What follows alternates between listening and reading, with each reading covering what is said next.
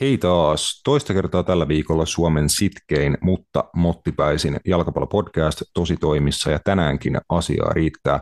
Suurin osa jaksosta on onneksi ihan oikeat asiaa, kun vieraana kuullaan Palloliiton nuoruusvaiheen kehityspäällikkö Markus Paanasen kokemuksia ja mietteitä pitkän valmentaja- ja jalkapallon kehitystyöstä koostuvan uran varrelta.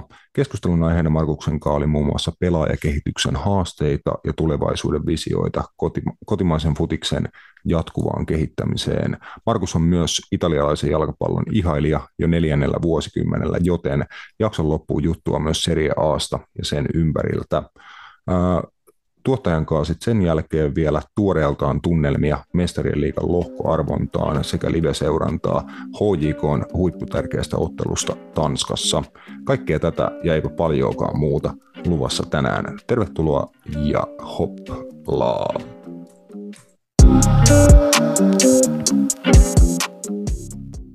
Napitelellä on itsenäinen ja sensuroimaton jalkapallomedia, asiantunteva, asiaton ja ajankohtainen, viikoittainen jalkapallopodcast. Morjesta. Junila ja Bamberg duo tänään puikoissa. Torstai on Roope toivoa täynnä ja painetaan myöhään illalla hommi.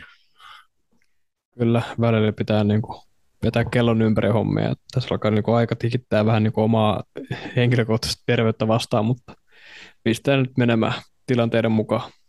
Joo, oliko niin, että sä saat huomenna aamusta ja kuitenkin huilaa ennen kuin lähdet viikonlopuksi reissuun?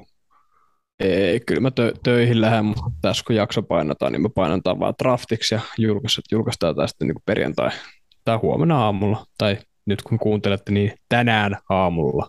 Kyllä, juu. Tosiaan tässä torstai-iltana tuoreelta Mestarien liigan lohkoarvonta ihan joitakin hetkiä sitten pidetty sitä tuolta UEFA Livestriimistä seurailtiin, kun Jaja Ture siellä arvontapalloja käsitteli ja saatiin tietää, että mitkä jengit kohtaa toisensa Mestarien liigan lohkovaiheessa. Paljon mielenkiintoista tavaraa sen puolesta, mutta jätetään se tonne jakson loppuun. Muuten tänään astialla tosiaan tuossa monologissakin kertomani vierailu, eli Markus Paananen vieraana juttuu valmentamisesta, kotimaisen futiksen kehityskohdista ja paljon muuta mielenkiintoista. Me Markuksen kanssa myös tunnetaan tosi pitkältä ajalta, melkein 20 vuoden takaa, kun Markus on valmentanut meikäläistä pikkusällinä ja sieltä asti oltu hyvissä väleissä, niin ainakin itselle oli tosi antoisa jakso ja vierailu. Toivottavasti Roopekin sen pian kuulet. Jep, se on nähnyt sun koko elämän kaaren, että minkälainen sä oot tullut muksuna ja sä oot voinut kuvitella, minkälainen susta tulee vanhempana. Niin, ja kyllä.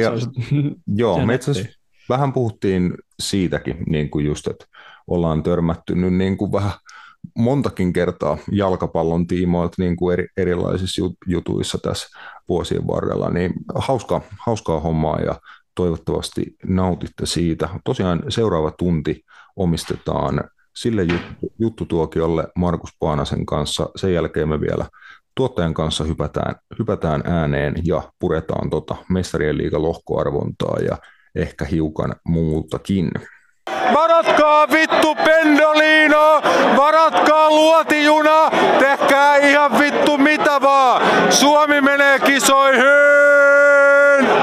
Jes, tervetuloa Napit edellä podcastiin, Markus Paananen. Kiitos, tosi kiva olla täällä. Jes, me tavattiin viimeksi viime viikolla ihan livenä, kun olit mun selostama Ilves 2 Tampereen United-ottelussa kommentaattorina. Kiitos vielä, kun pääsit sinne paikalle. Sitä oli kiva tehdä sun kanssa. Valitettavasti vähän äänitekniikan kanssa oli haasteita. Mä en tiedä, kuinka paljon katsojille ja kuulijoille tässä meidän tandemista oli iloa, mutta ainakin sitä oli kiva tehdä. Joo, se on ehkä joskus tärkeää tässä jalkapallossa, että se on itsestäkin kivaa. Niin. Juu, todellakin. Ja varmaan sulla senkin jälkeen on kiirettä futiksen parissa tässä menneen reilun viikon aikana pitänyt. Joo, kyllä tässä suomalaisessa jalkapallossa töitä saa tehdä, että se on kiva pelkästään. Ja olen kokeillut sen, että Et kokeilee tehdä töitä tosi paljon, mutta ei ne loppunut, vaikka kuinka paljon teki, niin nyt mä osaan niinku paremmin rytmittää, kun mä huomasin, että ei ne tekemällä kuitenkaan lopu. Mutta se on tärkeää, että se on myös niinku kivaa ja sitten tehdään tosissaan, kun ollaan urheilussa kuitenkin, niin se kuuluu siihen, että pyritään parhaaseen. Kyllä, ja loppuun palamalla kuitenkaan niin kuin mitään töitä ei saa tehtyä, niin ihan hyvä pointti siinä, että joskus on pakko niin kuin puhaltaa peli itsekin poikki. Joo, kyllä se ei ole paras tulos se, että joku tai sitten itse väsyy siinä, niin se niin kuin liian pahasti, niin se ei ole paras lopputulos. Joo, sulla on tällä hetkellä pitkä titteli, että sä oot Palloliiton urheilutoiminnan nuoruusvaiheen kehityspäällikkö. Mä itse tunnen sut valmentajana lähinnä tuolta Ilveksestä, mutta miten sä ajattelet nykyään sun omaa roolia jalkapallon parissa ja minkälaisessa roolissa koet, että sä oot pystynyt antaa eniten lajille ja ehkä pystyt jatkossa? Joo, kyllä tässä on ehtinyt kaikenlaista, kun nuorena aloittaa, niin ehtii monenlaista tehdä siinä, ja tietysti Ilveksessä organisaatio kasvoi tosi paljon, ja siinä tuli erilaisia tehtäviä tutuksia. Tietysti se on lähtenyt sieltä valmentamisesta pelaamisen jälkeen, niin se on ollut se juttu silloin, ja muistan sut tietysti sieltä ensimmäisiltä valmennusvuosilta vielä hyvin, mutta sitten siinä, kun opiskelin yliopistossa myös niin kuin hallintotieteitä ja vähän muutakin, niin sitten tietyllä tavalla tässä vuosien myötä on päätynyt tuollaiseen pitkään titteliin varmaan just sen takia, että tällä hetkellä tuntuu se, että se missä itse viihtyy parhaiten ja missä kokee onnistumiselämyksiä ja sitä, että saa tuettua, niin on just sellainen niin kuin kehittämistyö ja sellainen niin kuin verkostossa yhdessä tekeminen ja niin kuin, pyritään saamaan kaikki resurssit käyttöön ja tekee niin hyvin kuin mahdollista, niin sen kaltaisissa rooleissa kyllä koen itse olevani nyt parhaimmillani, niin silleen tämä sopii tämä tehtävä tähän vaiheeseen tosi hyvin.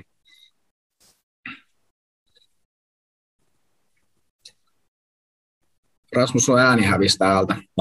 Joo, sori, laitoin vaan manuaalisesti nämä itteni mutelle tuossa mikin päältä, mutta joo, seurojen toiminnan tukeminen ja futiksen kehittäminen, Palloliiton työntekijän tietty on niinku tärkeä duuni ja mukava kuulla, että siinäkin olet niinku onnistumisia kokenut, mutta herääkö sinulla joskus halu tai palo palata valmentaan niin kuin päivittäistasolla? Se oli kuitenkin tosi pitkän ajan osa niin kuin sun työtä myös.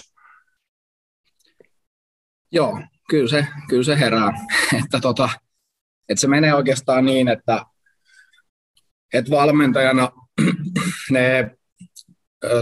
tavallaan se työrytmi on kaikkein nopein ja sitten myöskin seurassa niin kuin tällaisessa kehittämistyössä tai jonkinlaisessa muussa roolissa, niin siinäkin se rytmi on nopeampi kuin se on nyt vaikka liittotasolla, niin kyllä mä niin kuin koen sen, että mä haluan vielä joskus kokea sen nopeamman rytmin, missä tavallaan ne hyvät fiilikset ja sitten toisaalta ne haastavat hetket tulee nopeammassa rytmissä. Et se ehkä omalla tavallaan sopii omalle luonteenlaadulle, mutta nyt on viihtynyt tässä työssä niin hyvin ja mun mielestä meillä on merkittävä mahdollisuus kehittää suomalaista jalkapalloa nyt yhdessä, niin tavallaan se motivoi kyllä tässä ihan varmasti useita vuosia, ehkä vieläkin pidempään, mutta sitten tässä on onneksi vielä sen verran työuraa jäljellä, tai voisi sitä vaikka sitten eläkkeelläkin Roy Hodgsonin hengessä tai Oscar Tabaresin hengessä, niin sitten vielä käydä hakemaan seuraympäristössä niitä kokemuksia, niitä nopeamman rytmin kokemuksia. Joo, sä oot enimmäkseen tehnyt duunia lasten ja nuorten ihmisten kanssa oman urasajan valmentajana ja myös tuossa niin Palloliiton eri rooleissa. Näetkö sä itse joskus mahdollisesti edustusjoukkuetasolla jossain roolissa, että onko se semmoinen juttu, missä haluaisit testaa itseäsi joskus, että pitää niin kuin valmentaa oikeasti tuloksista, matsista matsiin? Mä en ehkä näe niin kuin valmentajana, mutta muuten niin kuin tavallaan sellaisessa kokonaisuudessa, missä myös työskentelee sen huipputason kanssa, sen aikuisten huippu-urheilun kanssa, niin sen tyyppinen tehtävä olisi kiinnostava. Että tässä nyt kuitenkin, kun näkee seuroja, niin koen, että olisi annettavaa siihen. Eli silloin puhutaan just siitä, että se järjestelmä toimii siellä, siellä tasolla, ja me tullaan siihen, että suomalaisessa ympäristössä niin sitä pitää kehittää just niin, että tällä hetkellä näyttää siltä, että toimivimmat kokonaisuudet, niin niillä on laadukas valmennus, sitten niillä on jollain tavalla mietitty se, että miten se edeltävä porras kehittää pelaajia, jotka sitten murtautuu edustusjoukkueisiin, eli aika monella se on reservijoukkue, mutta periaatteessa joku muu voi tehdä sen erikin tavalla. Sitten on se seuran tai alueellinen pelaajan kehityspolku, ja sitten on vielä tämä taloudellinen näkökulma, että pitää pyrkiä rakentamaan jonkinlaista konsernirakennetta, josta tulee muita tuloja kuin pelkästään jalkapallosta tulevat tulot, niin se näyttäisi tällä hetkellä olevan ton tyyppinen kokonaisuus, millä on mahdollisuus suomalaisessa jalkapallossa huipputasolla pärjätä, niin olisi mielenkiintoista vielä toimia näiden ympäristöjen kanssa, mutta en näe, että niin valmentajana, vaan enemmän sit siinäkin niin jossain muussa roolissa. Musta vähän kuulostaa, että sä kuvailet niin kuin sellaista roolia, mikä ei Suomessa ehkä ole kaikista niin kuin yleisin, mutta tämmöistä niin kuin urheilutoimenjohtaja tai football director englanniksi niin kuin tyyppistä roolia just niin kuin edustusjoukkue ja sen organisaation tukena ja nimenomaan junnupuolen ja kilpapuolen niin kuin yhdistäminen. Joo, kyllä se varmasti noin on, ja itse uskon, että organisaatiot voi niin kuin monella eri tavalla organisoida hyvin ja varmasti tosi monelle eri tavalla organisoida huonosti, mutta puhutaan just tuon tyyppisestä roolista. Niitä on kyllä nyt tullut suomalaiseen jalkapalloon lisää, ja mä uskon, että ne, jotka pystyy niitä rakentaa nyt tulevaisuudessa, niin se tulee olemaan merkittävä kilpailuetu. Eli silloin saadaan just, mistä puhuin tuossa, mikä itseä innostaa, niin silloin saadaan siitä kokonaisuudesta niin kuin enemmän irti. Ja sitten ehkä vielä tuohon lisäisin sen, että sitten se yhteistyö sen toiminnanjohdon kanssa tai hallituksen kanssa nimenomaan tämän taloudellisen puolen kehittämisen kanssa, että sen tuloksen tekeminen taloudellisesti pelkästään jalkapallossa Suomessa on tosi haastavaa ja jopa mahdotonta, niin silloin sen koko konsernin rakenteen kehittäminen on niin kuin tosi tärkeä, tai se on niin kuin edellytys sille, että syntyy pitkäkestoista niin kuin kykyä kilpailla niin kuin kansainvälisesti. Kyllä. No nyt kun hei, meidänkin kuuntelijat tietää susta jo jotakin, niin mä mielellään avaisin pikkasen, tosiaan mainitsit jo, että muistat meikäläisen pikkupoikana, mutta meillä on aika pitkä tuttavuus, lähes 20 vuotta, ja ensinnäkin siis tuosta itse valmentamisesta ja lähes kaikesta niin kuin jalkapalloon liittyvästä kiinnostuneena. Mä arvostan sua tosi paljon, etenkin niin kuin sen takia, että sä olit ensimmäisiä, jotka mua ohjas kokeilee valmennusta. Sain Ilveksessä tutustua junnuvalmennuksen arkeen niin kuin tosi hyvässä porukassa ja jeesasit siinä niin kuin alkuun pääsemisessä, ja tiedän tai ainakin on aika varma mielessäni, että jos mua joku joskus niin kuin mietityttää valmentamisesta tai futiksesta, niin sulle pystyn esim. Soittamaan, niin iso kiitos siitä ensinnäkin, mutta mä muistan myös pelaajana sun vaikutuksen omaan tekemiseen, vaikka olin aika pieni silloin Ilveksessä junnupelaajana. Muistaaks mä oikein, että oli about 2003 vuosi ja meidän toi Ilves Celtic ikäkausijoukkue oli eka joukkue koko seuras, jonka valmennusryhmässä sä olit silloin. Joo, kyllä se muistit ihan oikein, ja tietysti kiitos tosi paljon, että voidaan tuohon teemaan sit palata vielä tässä miten ne eri nuorten ja lasten ja aikuisten polut sitten kohtaa eri vaiheissa, niin se on hieno asia. Ja ehkä mä korjaisin tuosta sen verran, että mä muutin Tampereelle 2004 syksyllä, jotenka sitten se on todennäköisesti ollut vuoden myöhemmin, mutta tässä voi olla, että me joudutaan hakemaan fakta tästä, jos me ollaan eri mieltä, niin jostain, että tämä on vaan mun oma laskutoimitus ollut. Joo, koska mä muistan, että niin kun se on varmaan 0405 on varmaan viimeisiä kausia, kun mä oon niin kun junnuedustuksessa Ilveksessä edes pelannut. Ei se on varmaan niin kun ihan, puhutaan varmaan yhdestä kaudesta. Mä oon ollut sen verran nuori, että ei ole ihan tietenkään niin kuin tarkimmat muistikuvat siitä, mutta itsellä niin kuin toi pelaajakehitys silloin jäi aika lyhyen, ja se on aina niin kuin harmittanut kautta kaduttanut mua omalla tavallaan sen takia, koska intohimosta niin kuin jalkapalloa kohtaan sen ei olisi pitänyt jäädä kieti, oli aina superinnokas niin kuin harjoittelija omalla ajalla ja niin kuin joukkueen harjoituksissa, mutta joku siinä oli sen niin kuin tietyn ikäisenä, puhutaan varmaan niin kuin ala-aste, yläaste taitteesta, murrosien alkamisesta ja semmoisesta, että joku siinä oli, että se harjoittelu monta kertaa viikossa ei ollut mielekästä. Ehkä oli, että jossain muualla oli parempia kavereita kuin omassa joukkueessa tai jotain, niin ne on niin kuin omia, ei mitään maailman parhaita kokemuksia aika nuorena, pienenä jalkapalloilijana, että mitä muistoja sulla on esimerkiksi tuosta meidän ikäluokasta, niistä sun ekoista vuosista, ja onko sulla ajatuksia siitä, että esimerkiksi 90-luvun alussa syntyneet pelaajat, vaikka Tampereella, mutta mahdollisesti niin kuin koko maanlaajuisesti, niin mun käsittääkseni aika heikkoa menestystä kansallisille ja kansainvälisille kentille, että onko sulla ajatuksia noista jutuista? Tietysti haastava, kun mennään niin kauas, että vaikka sä oot ollut nuori tai ihan lapsi, niin sitten itsekin ollut tosi nuoria, sit ehkä voisi muistaa tarkemmin, mutta aikaa siitä on mennyt niin paljon, niin totta kai tässä voi käydä vähän aikakultaa muistuttaa, ne voi mennä vähän vinoon sitten ne tulkinnat, koska ei me pystytä hirveän tarkasti niitä näin kaukaa enää analysoimaan, mutta silleen niin kuin siis muistan totta kai, ja tulin tietysti, olen Lahdesta kotoisin, niin tulin Lahdesta, siellä oli ollut siinä vaiheessa hyvä drive, että siinä lähellä olevia ikäluokkia, niin siinä oli nähnyt Petri Pasasta ja Kari Arkivuota, ja ei siinä nyt hirveä matka ollut siihen, että siellä oli Joonas Kolkkaa ja Jari Litmasta ja muutamia muita sen ikäluokan pelaajia, niin niin tietyllä tavalla sellainen tausta siinä oli, että kyllä siinä, niin kuin siinä harjoittelun määrässä ja kulttuurissa oli silloin se Ilvekseen aika niin kuin iso ero.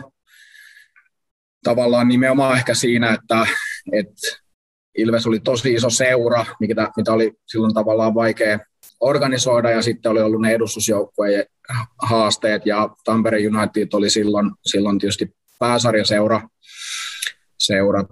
Tampereella, niin siinä tavallaan sitten se, että missä vaiheessa aloitettiin ja minkä verran harjoittelemaan ja millä tavalla, niin siinä oli silloin siihen lahtelaiseen kulttuuriin iso ero. Mutta sitten tietenkin se 93 syntyneiden ikäluokka, ja sitten oli siinä tietysti muissa treeneissä vähän auttamassa muissakin, niin kyllähän kaikki lapset ja nuoret on silleen samanlaiset, oli tosi innokkaita ja mukavia, ja oli tosi kiva toimia siinä joukkueessa, ja siinä oli lupaavia liikunnallisesti lahjakkaita lapsia myöskin, että ei mulla ole mitään muuta kuin niin sinällään hyviä muistoja siitä valmennusprosessista silloin, mikä oli sen 2-3 vuotta ehkä itsellä siinä kokonaisuudessa silloin. Joo, ja just niin kuin sanoit, niin toi on pitkä aika sitten ja vaikea tarkemmin niin kuin analysoida, mutta jotakin mä muistan ihan just siinä, että kun tulit mukaan meidän joukkueen valmennustiimiin, niin muistan ihan, niin kuin, että mielekkyys harjoituksissa parani, ja muistan niin kuin joidenkin pelaajien, esimerkiksi Karvosen Jusunkaan, joka nykyään valmentaa Ilveksessä, niin hänenkaan varmaan silloin aika nopeasti puhuttiin, että hei, että tämä on hyvä tämä uusi valkku, ja esimerkiksi niin oman isän ja vanhempien kanssa puhunut, niin muistan, että niin kuin jotain toi silloin siihen lisää, mutta mäkään en ihan niin kuin tarkkaan pysty yksilöimään, että mikä siinä niin kuin oli, että esim. oma into sitten niin kuin aika traagisesti lopahti siinä jossain vaiheessa. Toki onneksi sitten on niin kuin eri tapoja tullut jalkapallo takaisin omaan elämään ja niin kuin edelleen superisossa osassa omaa elämää, mutta noin niin kuin mielenkiintoisia juttuja vaan miettiä, että ne voi olla pienen pieniä asioita, mitkä sen innon niin kuin sytyttää, pitää sen elossa tai sitten tappaa. No toi on kyllä tosi hyvin silleen mietitty ja pohdittu, että just jos siitä, mihin tuohon äsken kysyit, niin voin vielä sen verran vastata, että kääntäisin sen silleen positiiviseksi, että mun mielestä suomalainen jalkapallo on mennyt tässä monelle eri tasolle eteenpäin tässä kuitenkin vaikka nyt viimeisen 10 vuoden aikana, ja totta kai meillä on tosi iso matka taas, niin kuin, tai pitää huoli siitä, että pysytään, koska tämä on niin kilpailtu urheilulaji maailmalla, ja sen takia ehkä tässä on parantunut kansainvälinen menestys A-maajoukkueet, Huuhkaat, Helmarit, myös nuorisomaajoukkueiden tulokset on parantunut viimeisten vuosien aikana. Ja nyt tietysti tänään HJK oli iso matsi ja HUPS veti naisten puolella tosi ison matsin Anderlehtiin vastaan ja meni jatkoon. Niinku, ehkä ennemminkin niin päin, että tässä on nyt tehty hyviä asioita Suomessa ja edelleen pitää jatkaa sitä. Ja sitten tuohon, niin tosiaan kun nyt on puhuttu siitä, tai meillä on sellainen lastenvalmennuksen projekti, mitä Tulehmon Jani kanssa Tampereelta niin vetää, niin se on pelille heittäytyvät lapset, eli nimenomaan se innostaminen. Ja totta kai se on harmi, että sulla on jonkinlainen kokemus siitä, että se oma peliura ei ole mennyt ihan nappiin. Mulla on vähän samanlainen, ei niin paha eikä se ole traaginen, mutta sitten toisaalta se pelille heittäytyvät lapset on sen takia myös tärkeä, mitä itse on yrittänyt siinä valmentamisessa ja muussa toiminnassa koko ajan pitää yllä, että sä kuitenkin innostuit futiksesta niin paljon, että tulit valmentaan, sua kehyttiin valmentajana tosi paljon, meidän polut kohta siinä uudestaan, nyt meidän polut on 3. kerran kohdannut, kun sä teet tätä niin kuin futiskulttuurityötä, mikä on tosi tärkeää. Ja sitten tietyllä tavalla, niin kun on valmentanut paljon pelaajia, osa pelaa nyt ja joku saattaa pelata tässä nyt ulkomaillakin, ketä on valmentanut tai Suomen pääsarjatasolla, huipputasolla, mutta sitten on paljon ihmisiä, ketä on nyt törmännyt sattumalta, kun ne alkaa olla aikuisia, niin mielenkiintoisissa erilaisissa tehtävissä, joko urheilun parissa tai sitten jossain muulla alalla, niin se on ollut kyllä ihan yhtä palkitseva ja se on ollut kiva, kun tosi monella on, ei varmastikaan kaikilla, koska kaikki me tehdään virheet, mutta tosi monella on hyvä fiilis futiksesta. Niin se on mun mielestä tosi tärkeää ollut. Kyllä, ja just toi niin kuin erilaiset polut ja eri roolit, niitä on todella paljon ja kyllä kaikkiin niihin varmasti löytyy omat henkilöt ja löytyy kaikille se oma polku just jalkapallossa, niin sekin on tietty tärkeä juttu. Sitä pitää esillä, että niitä on kyllä ihan kaikille just siitä pelaajataustasta ja monesta muuskin jutusta niin kuin riippumatta, että on eri tasoisia tapoja olla jalkapallossa niin kuin mukana, ja eikä niistä niin kuin mikään ole toinen toistaa huonompia tai näin. Mutta sitten niin vielä pikkasen tuohon aikaisempaan kiinni just siihen ikäluokka-asiaan, että sitten kun vaikka Ilveksessä nyt helppo esimerkki meille kummallekin, niin jos mietin itteeni 5-10 vuotta nuorempia, eli puhutaan 98-03 syntyneistä, niin mun mielestä ero siinä, no ensinnäkin, että kuinka taitavia pelaajia vaikka Ilveksestä on tullut tuosta ikäluokasta tai noista ikäluokista, ja sitten kuinka moni on tehnyt Veikkausliigadebyyttiin, kuinka moni kansallisen liigan debyyttiin, moni on lähtenyt ulkomaille, ja silleen niin nimenomaan on menty paljon eteenpäin, ja sulla on Ilveksessä esimerkiksi ollut siinä tosi iso rooli. Osaatko sä konkretisoida niin kuin jotain siitä, että miksi esim. Noista ikäluokista on niin paljon enemmän hyvin menestyneitä pelaajia versus sit vaikka just 5-10B vanhemmista? Silleen kompleksinen asia, niin varmasti on riski yksinkertaistamisesta, mutta jos pitäisi nostaa sellaisia avainasioita, mitkä on sitten myöskin muissa seuroissa kuitenkin osoittautuneet, että niillä on vaikutusta, niin nämä ikäluokat on päässyt niin kuin aikaisemmin että niiden liikuntamäärät ja toistomäärät pallon kanssa on isompia, kun on päässyt aikaisemmin siihen juttuun mukaan. Eli mä näen, että se lapsiurheiluvaiheen eli lasten vaiheessa niin kuin ne kokonaisliikuntamäärät ja sitten pallon kanssa tapahtunut taitoharjoittelu tai pelitaitoharjoittelu, niin siitä on ollut enemmän, jolloin heillä on ollut, ja myöskin ne mittarit, mitä me seurattiin, niin osoitti, että ne oli aikaisemmin saavutti parempia tuloksia niissä mittareilla, eli ne on saanut sitä kautta niin vähän paremman pohjan, ja sitten myöskin se, että se organisaatio kehittyi samana aikana, kun nämä ikäluokat kasvoi, niin muun muassa taloudellisilla mittareilla, joka mahdollisti esimerkiksi päätoimisten ammattivalmentajien palkkaamisen. Eli siinä on ollut sellaisia ihmisiä kuin Pasi Tuutti, KUPSin organisaatiossa, oli Ropsin organisaatiossa edustusjoukkuetasolla, Joni Lehtonen nyt sit edustuksen valmennustiimissä ja paljon muitakin niin kuin päteviä valmentajia on pystynyt keskittyyn, eli silloin sit, kun ne on tullut niillä paremmilla pohjilla tavallaan C- tai B-junioriksi tai sitten aikanaan Ilves 2, niin on ollut niin kuin ammatti valmennus, jos ei nyt ihan ammattiorganisaatiossa, olisi vähän liioittelu, kun paljon vapaaehtoisia oli muissa rooleissa, mutta on ainakin ollut ammattivalmentaja ja ammattimainen sit se toiminnan ote siinä ennen sitä edustusjoukkueen murtautumista, niin kyllä noi kaksi tekijää on ollut sellaiset, jotka on varmasti vaikuttanut siihen. Joo, tosiaan aloitit silloin aikanaan niin kuin poikien kanssa ja sit niin kuin pitkään välissä, en muista ihan, että miten sit niin kuin loppuaikana Ilveksessä, mutta oli tosi paljon työskentelit tyttöjoukkueiden kanssa niin valmentajana kuin sit valmennuspäällikkönä, että miten sä näet tyttöjoukkueiden toiminnan ehkä Ilveksessä ja sit myös niin kuin laajemmin kehittyneen sun niin kuin omana aikana, ja tietenkin olet nähnyt sitä myös sit tuolla nykyisissä ja aikaisemmissa rooleissa palloliitossa, niin minkälaista kehitystä olet nähnyt niin kuin tyttöjen ja naisten jalkapallon osalta, ja olet siinä ollut niin kuin monella tavalla myös mukana?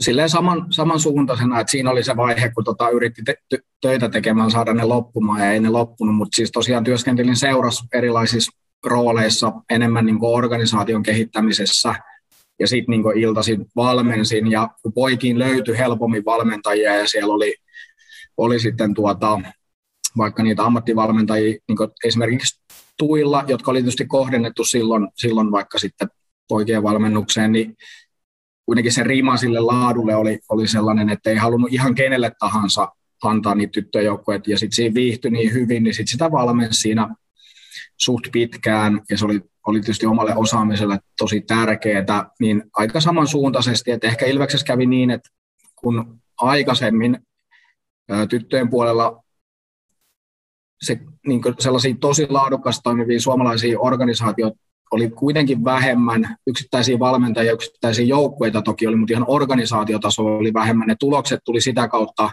niin tytöissä pikkasen nopeammin kuin pojissa, missä kilpailu oli kuitenkin tiukempaa.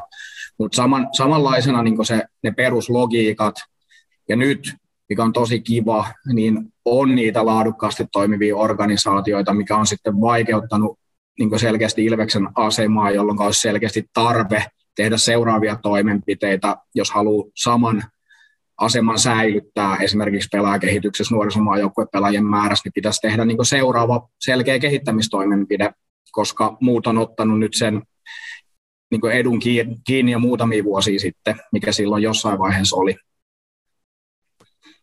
Joo, tuon mä muistan kyllä, että olit varmasti lähestulkoon ylityöllistetty johonkin aikaan, koska 2010 mä aloitin itse erotuomarina, ja silloin mä muistan, että ei ollut kyllä varmaan semmoista viikkoa, että ei oltaisi kentän laidalla kohdattu.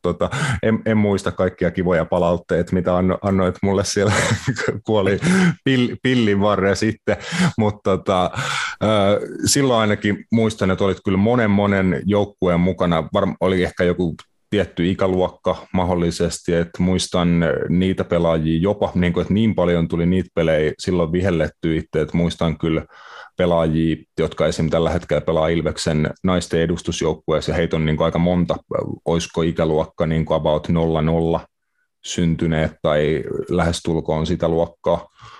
Joo, siinä kieppeillä, että sieltä 97 jonkin verran, niin sitten jonnekin 02 ja jonkin verran 03, että siihen samaan haitariin niin sitten tavallaan osui, mutta siinä oli paljon innokkaita vapaaehtoisia valmentajia, niin se oli silleen tosi antoisaa, että periaatteessa kaikki muu hoitu, että pystyi keskittyä vaan niin kuin valmentamiseen, se oli kyllä silleen tietysti kivaa aikaa, ja sieltä on jäänyt paljon sitten tuttuja ystäviä tietenkin niistä ikävaiheista. Joo, ja et ollut varmastikaan pahihuutaan tuomarille. Ja ei. Mä vaan keskustelen tuomarin kanssa niin tarvittaessa, jos on pelin kehittymiseen liittyviä asioita, että ehkä joskus saattoi tulla joku ylilyönti, mutta yleensä niitäkin sitten juteltiin pelin. Joo, ja tiedän tuon saman, että yleensä tykkään kanssa keskustella tuomareiden kanssa, että olisit itse kentällä tai penkin päässä valmentajana, että viimeksi tosiaan suunsoitosta varoituksen niin kuin valmentajan roolissa otin tiistaina, että ihan tuttuu juttu.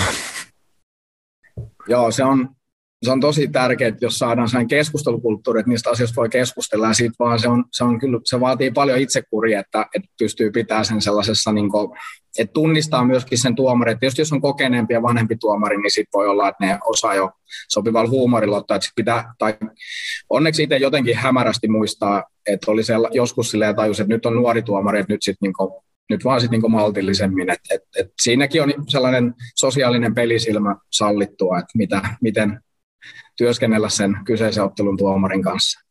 Jatketaan sitten, kun päästiin naisten ja tyttöjen jalkapallosta puhumaan, niin vähän noihin menneen kesän EM-kisoihin. Et silloin puhuttiin tietenkin paljon helmareista. Meidänkin podcastissa oli mahtavia vieraita, Mari Savolainen, Hanna Ruohomaa muun muassa. Et ne oli ennätyksiä rikkoneet kisat siellä Englannissa, niin minkälaisena niin kuin tämmöisenä pirstapylväänä sä itse näit nuo kisat naisten jalkapallolle niin Suomessa kuin maailmalla, että minkälaisen niin kuin kokemuksen nuo kisat sulle jätti? Joo, kyllä toi oli hyvin sanottu, että ne rikkoi ennätyksiä ja tässä on useimmissakin jo aiemmissa kisoissa, niin ehkä viime EM-kisat ja viime MM-kisat, niin puhuttu jo naisten futiksen kasvusta ja että siellä on rikottu ennätyksiä, mutta nyt näyttää siltä, että vauhti vaan kiihtyy. Toki se iso haaste on tässä myös se, että vauhti erityisesti kiihtyy siellä, missä ehkä niin tällainen futiskulttuuri ja tällainen niin futiksen rakenteet toimii parhaiten. Eli tietyllä tavalla niin länsi- ja pohjois-länsi-Eurooppa on tässä nyt niin vahvimmilla. Et EM-kisoissa pitää muistaa, että käytännössä koko Itä-Eurooppa puuttu. Et itäisimmät futismaat, EM-kisoissa taisi olla Suomi ja Itävalta, niin jos me verrataan sitten miesten jalkapalloon, niin me ymmärretään, että siitä puuttuu aika monta maata, ja ne tulee varmasti jollain aikavälillä, mutta Suomenkin pitää tässä huomioida se, että se on nyt just se haaste, että erityisesti ne talousvirrat kasvaa nimenomaan just Englannissa ja Saksassa ja Ranskassa ja Espanjassa ja varmaan Italiassa, ja sitä kautta siinä lähellä olevat maat, Belgiat, Hollannit, Sveitsit, Itävallat, Norja, Ruotsi varmaan myös, niin sit niin pääsee siihen mukaan, että Suomen on tosi tärkeää pitää huoli, että pääsee siihen junaan niin mukaan. Ja se tarkoittaa joka tasolla sitä toiminnan terävöittämistä ja kehittämisen jatkamista. Et sen verran vielä että ehdottomasti kun ne rahavirrat kasvaa siellä, niin suoraan on nähty se jo miesten puolella niin, ja poikien puolella, niin se alkaa valua ihan suoraan sit, niin tavallaan pelaa kehityspuolelle. Ja jos mä kerroin tuossa Ilveksen esimerkin, että kun tiettyjä toimenpiteitä tehdään seurassa, mikä on toisaalta ilmaisia asioita eli osaamista ja toisaalta osaan tarvitaan rahaa niin kuin, tai rahan nopeuttaa ja helpottaa, niin sillä on merkitystä sillä, kun siihen vaikka siihen pelaajakehitykseen panostetaan tai mihin tahansa muuhun osa-alueeseen, vaikka viestintään tai markkinointiin tai ottelutapahtumien kehittämiseen, niin siinä olisi tärkeää päästä siihen samaan junaan mukaan mahdollisimman hyvin. Ja mä luulen, että meillä on siihen hyvä mahdollisuus. Toi oli, ehkä vähän eksytään aiheesta, mutta ei sillä ole mitään väliä.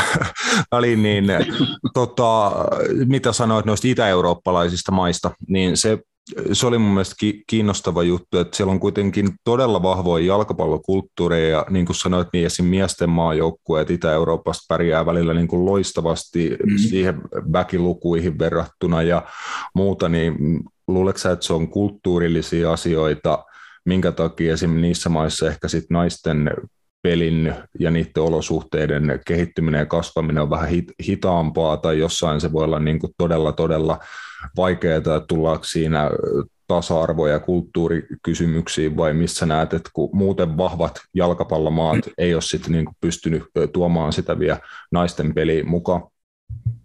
Varmaan mietin sitä itsekin, niin sen takia pystyn vastaan vähän nopeammin, totta kai asia on hyvä tutkia, ja jos tulee hyviä mielipiteitä ihmisille, niin tosi mielellään kuuntele, mutta nopeasti 3 näkökulmaa, niin liittyy osittain siihen, että niiden maiden jalkapallorakenteet ei ole niin toimivia, eli niissä on myös haasteita, myös esimerkiksi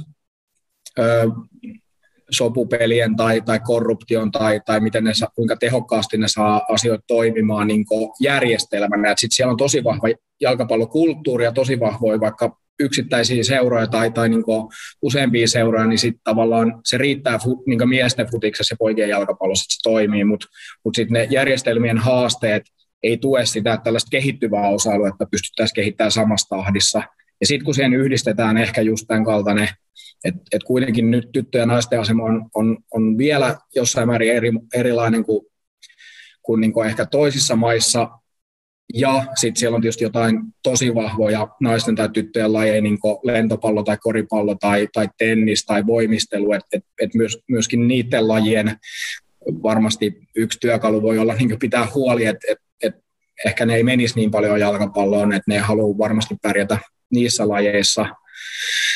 Niin tavallaan just kun nämä kaikki asiat laittaa yhteen, niin siitä tulee se että he ovat ainakin tällä hetkellä niin jäljessä siinä, ja sen takia Suomessa on tosi tärkeää, että palloliitto ja seurat ja molemmat yhdessä niin jatkaa sitä sellaista yhdessä tekemisen kulttuuria ja toimintaa, missä niin pystytään tietoisesti tekemään toimenpiteitä tyttöjen ja naisten jalkapallon vahvistamiseksi, jotta ollaan sit enemmän tässä junassa, mikä nyt menee eteenpäin, kuin sit siinä junassa, joka pikkasen joutuu nyt miettimään, että miten me päästään tuohon junaan niin mukaan. Joo, me ollaan J.P. Savolaisen kanssa joskus tästä podcastissa juteltu, että Suomi niin kuin yhteiskuntana on kuitenkin sen verran järjestäytynyt ja toimivat. Meillä kyllä pitäisi olla mahdollisuudet rakentaa tuommoisia järjestelmiä, että siinä just voidaan saada tiettyä niin kuin kilpailuetua, ja se voi ehkä niin kuin nopeammallakin aikataululla sitten näkyy naisten jalkapallossa, mutta joo, noista kisoista, että tietenkin se oli upea saavutus Helmareilta päästä kisoihin. Esim. Peliesitykset ajoittain oli ihan kohtalaisia, vaikka tuloksia ei tullutkaan. Ja tietenkin se kaikista isoin niin kuin pääoma menee henkisellä puolella siihen, että kuinka moni suomalainen niin kuin jalkapallojunnu saa uusia esikuvia, uutta innostusta, ja se into voi kantaa niin kuin tosi pitkälle ja tuoda just uusia jalkapalloilijoita, uusia valmentajia, vaikka urheilutoimittajia, niin se on just se niin kuin iso juttu, mutta tosiaan, että se myös kisat niin Helmareiden kohdalla kuin vuotta aikaisemmin huuhkajien kohdalla, niin toinen esiin myös paljon kehityskohtia ihan niin kuin siellä kentällä, varmasti myös sit kaikessa järjestäytymisessä ja järjestötoiminnassa sun muussa sen ulkopuolelle, niin sä oot siinä arjessa mukana, että nimenomaan kehitys niin kuin jatkuu ja kehittyy edelleen, niin mitä ne on niin kuin sun mielestä toimenpiteet, että me hyödynnetään nämä onnistumiset ja vielä pystytään lisään kierroksi? Joo, se on ensinnäkin tietysti hieno saavutus Suomelta, että uhkaat, Helmarit ja futsali miesten A-maajoukkue oli kaikki EM-kisoissa, oliko 5 maata Euroopassa, joka onnistui samassa, ja sitten tietysti kun naisten futsalin EM-kisoihin pääsee 4 maata, niin rima aika kova, mutta sielläkin naisten futsalmaajoukkue pelasi hyvät karsinat, eikä ollut edes ihan hirveän kaukana siitä 4 joukosta, mutta ehdottomasti, niin ja sitten toisaalta vaikka futsalijoukkue meni alkulohkosta jatkoon, mutta sitten jalkapallossa niin sit näkyy, että kun kuitenkin tosi kovat lohkot, niin pysty hetkittäin siellä tasolla kilpailemaan, mutta ei kuitenkaan sit niinku periaatteessa koko ottelun tai koko lohkon mittakaavassa, niin ehdottomasti niinku päästä sellaiseen tilanteeseen, että oltaisiin siinä joukossa, jolla on erittäin hyvä mahdollisuus päästä EM-kisoihin jatkossa, ja sitten tavallaan tietenkin aina hyvä tavoitella niissäkin kisoissa sitten menestymistä, mutta ensin päästä varmistaa se taso, että pelataan siitä EM-kisoihin pääsystä vielä selkeämmin, niin mä itse näen siinä sen, että niin kuin tuossa sanoin jo, ehkä kuulostaa, tulee jossain määrin toistoa tai sama logiikka, mutta mä näen, että pitää tunnistaa ne avainosa-alueet ja sitten niin pyrkii optimoimaan ne. Eli se tarkoittaa niin sitä A-maajoukkueen ympäristöä tai sitten edustusjoukkueen ympäristöä seurassa, eli sen valmennusprosessi, sen tukiprosessit, sen skauttausprosessit, kaikki ne pitää olla niin optimoitu, koska ei ole varaa antaa tasotusta sillä sektorilla tavallaan. Ja siksi on tosi hienoa, että aika nopeita päätöksiä tuli ja nyt on uusi valmennus tai niin kuin osittain uudistettu uusi päävalmentaja, osittain muuttunut valmennustaffi kohti seuraavia karsintoja ja sitten miehissä tietysti jatkuu riveen johdolla. Sitten se on niin kuin se lyhyen aikavälin. Sitten sen jälkeen pitää pystyä viemään eteenpäin sitä mitä kerroin tuossa Ilveksestä, että pystyttäisiin palloliitto ja seurat yhdessä rakentamaan niille junioreille laadukas arkiviikko, laadukas vuosi, ja sitä kautta syntyy tosi paljon niitä viikkoja, ja sitten se 5-10 vuotta laadukasta toimintaa, jolloin se pelaajakehitys alkaa olla parempaa, ja se tarkoittaa valintoja, tietoisia valintoja, mitkä on tärkeitä asioita, ja ne tehdään sitten niin palloliiton sisällä, vaikka maajoukkue- tai aluetoiminnassa tai jossain Huuhka- ja Helmari-polulla, ja sitten tietysti seurat tekee sitten omaan strategiaan nähden, niin vielä selkeämmin mä kaipaan sitä, että on selkeä visio, että on valittu ne osa-alueet, mitkä on keskeisiä, ja niissä on selkeä valinta, ja sitten se vielä laitetaan niin käytäntöön niin mieluummin nopeasti, ja sitten sitä muokataan, kuin se, että sitä hiotaan loputtomiin, ja sitten tietyllä tavalla kehitys kehittyy jo ja maailma muuttuu ja se onkin vähän jäljessä jo se tulkinta. Eli mieluummin niin nopeasti käytäntöön ja sitten me nähdään niitä tuloksia ja sitten me muokataan, kun se toiminta on käytännössä. Ei niin, että se suunnitteluvaihe on ihan tolkuttoman pitkä ja käyttöönotto kestää ihan liian kauan, koska nykymaailmassa niin kaikki asiat tapahtuu niin nopeasti, tietoa on niin paljon, on niin paljon osaamista, että tavallaan ne asiat jo kerkee kehittyy, jos niitä suunnitellaan niin liian pitkään. Et meidän pitää olla tehokkaampia nimenomaan käyttöönotossa. Se on niin tavallaan se ydin. Jep, muistan jonkun tällaisen strategian, olisiko just 2010 tienoilla, varmaan tuomarikoulutuksen tai joidenkin yhteydessä oli Palloliiton, että jos nyt heitän pikkasen päästä, että 2020 mennessä piti olla Euroopan, niin kuin, oliko joku tavoite top 20 ja sitten puhuttiin jo top 10 ja oli pitkä litania niin kuin asioita ja sitten muutama vuosi, kun katsoi siinä sit vaikka maajoukkueen toimintaa, niin oli vähän monella varmasti sellaiset fiilikset, että eihän me olla menossa kun ainoastaan niin kun helvetisti paljon kauemmas näistä tavoitteista, mutta paljon on sit niin kun tapahtunut taas just viime vuosina ja sillä tavalla, niin mitä just toimenpiteitä Palloliitos esim. Tehdään sille, että siinä ei mene suunnitteluvaiheessa nimenomaan tolkuttoman kauan, niin kuin sanoit, vaan että se toiminta on niin kuin aika tämmöistä ketterää ja käytäntöön niin kuin painottavaa, ja sitä nimenomaan niin kuin kehitetään sitä käytännön toimintaa päivittäin, eikä vaan niin kuin suunnitella ja tehdä hienoja manifesteja ja strategioita. Joo, mä haluan täsmentää, että kun paljon käytän muotoa me, niin puhun niin kuin silloin Palloliitosta ja meistä ja seuroista, että me niin kuin jalkapalloyhteiskuntana tavallaan niin koen sen niin, että totta kai varmasti joku tekee sen jo hyvin ja on tosi tehokas käyttöönottamaan, mutta keskiarvona meidän kaikkien pitää päästä siihen tilanteeseen, että totta kai pitää tehdä se pohjatyö, mutta sitten kun se on tehty, niin se käyttöönotto on mun mielestä se keskeisin asia, niin kuin tuossa kuvailit, että se on niin kuin nopeata ja sitten muokataan sitä toimintaa sen kokemuksen pohjalta, niin mä koen siinä sellainen ratkaiseva asia on tosi avoin ja suora keskustelukulttuuri. Se on tosi tärkeää, pystyy ottamaan kritiikkiä vastaan, mutta tietenkin pitää osata antaa se kritiikki niin kuin kunnioittavasti. Mutta se on niin se avain, että se keskustelu on rohkeata ja avointa ja asian kohdintuen niin suoraan, koska silloin ei mene siihen aikaan, että pitää niin tavallaan, että siihen jää liikaa sävyjä sinne puheiden väliin, jos ei ole tällaista luottamuksellista suoraa keskustelukulttuuria. Jos sellainen on, niin silloin pystytään tekemään niitä analyysejä nopeammin ja reagoimaan niihin tai niin reagoimaan siihen, että voidaan tehdä niitä korjaavia toimenpiteitä.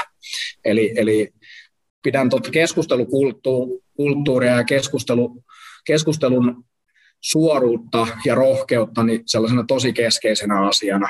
siinä, että pystytään olemaan tehokkaita käyttöönottamisessa.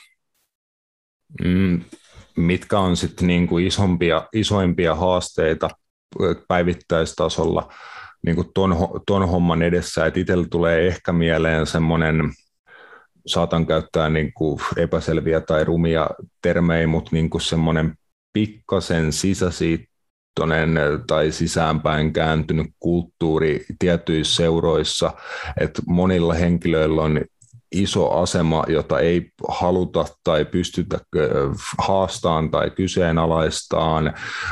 On paljon joissain seuroissa entisistä pelaajista tulee valmentajia, saattaa edetä aika nopeasti niin kuin valmentajauralle, ja se ei välttämättä aina korreloi niin kuin osaamisen tai intohimon tai sen tarkoituksen kanssa, vaan joku menee niin kuin vanhalla maineella tai vanhoilla jutuilla, että varmasti niin kuin olet törmännyt tavalla tai toisella näihin asioihin niin kuin eri seuroissa ylipäätään futiskulttuurissa Suomessa, niin mitä on niin kuin just se, että päästään siihen avoimuuteen ja siihen, että nimenomaan jalkapallo ja suomalaisen jalkapallon ja suomalaisten jalkapalloilijoiden kehitys on niin kuin siinä keskiössä, niin miten me päästään noista ehkä joistain vanhoista vähän ummehtuneista tavoista sit nimenomaan tähän avoimempaan ja uudempaan niin kuin toimintatapaan?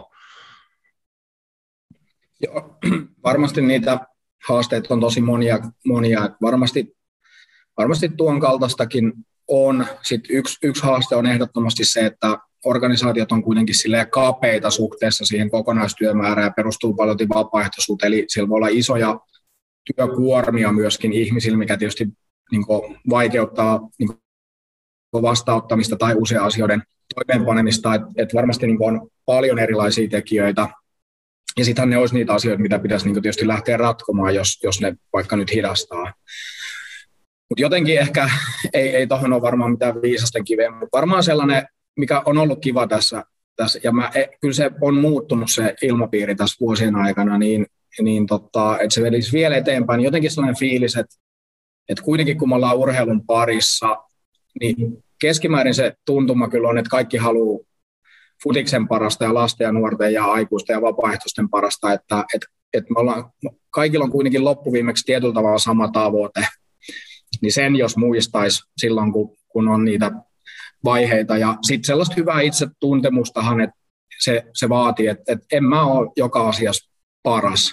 Et jos mulla on joku asia jossain jonkun seurankaa tai palloliiton sisällä, että pitäisi kehittää, niin jos mä koen, että mä en ole tähän se paras, niin mä yritän löytää sen ihmisen, joka on paras, joka pystyy auttamaan ja kysyä sitä siihen auttamaan sitä juttua. Et tavallaan sellainen hyvä itsetuntemus siitä niin kuin omasta roolista ja sit se, että ei kukaan meistä ole täydellinen, että sitten käytetään niitä asiantuntijoita viemään niitä asioita eteenpäin, missä itse ei ole parhaimmillaan, niin se on kyllä myös sellainen tosi keskeinen asia.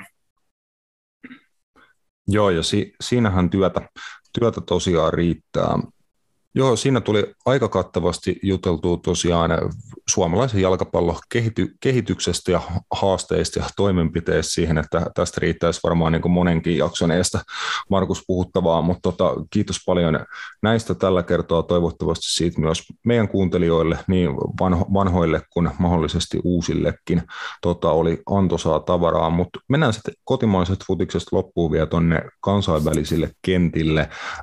Tänään tietenkin niin kuin jo ohimennen mainitsit, niin superiso päivä suomalaisen seurajalkapallon kannalta, kun HJK tokassa osaottelussa Silkeborgia vastaan on niin kuin ottelun päässä Eurooppa-liigapaikasta ja vielä johtoasemassa sinne menee.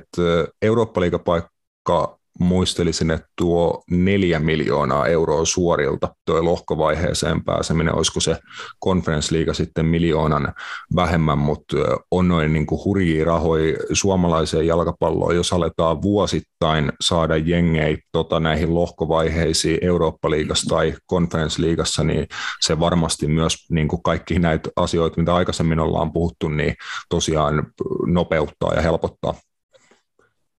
Joo.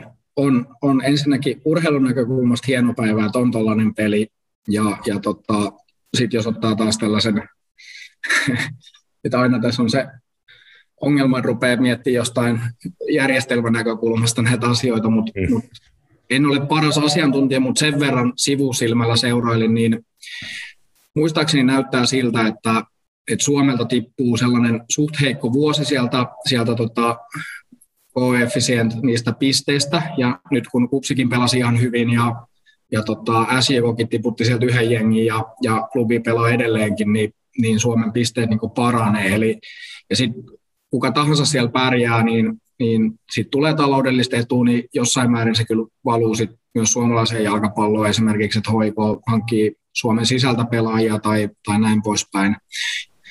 Niin sitten tietenkin toive olisi se, että saataisiin vielä muita seuroja niin paremmille ranking-sijoituksille, koska tuossa on kuitenkin iso merkitys, että onko se sijoitettu arvonnassa ja saako se minkä tason vastustaja missäkin vaiheessa. Ja sitten tuossa naisten puolella nyt tietenkin Kupsi tiputti tuon Anderlehtin ja sitä ennen Gintran Liettuan mestarin, niin sieltäkin todennäköisesti tulee hyvät pisteet suhteessa siihen, mikä sieltä tipahtaa pois.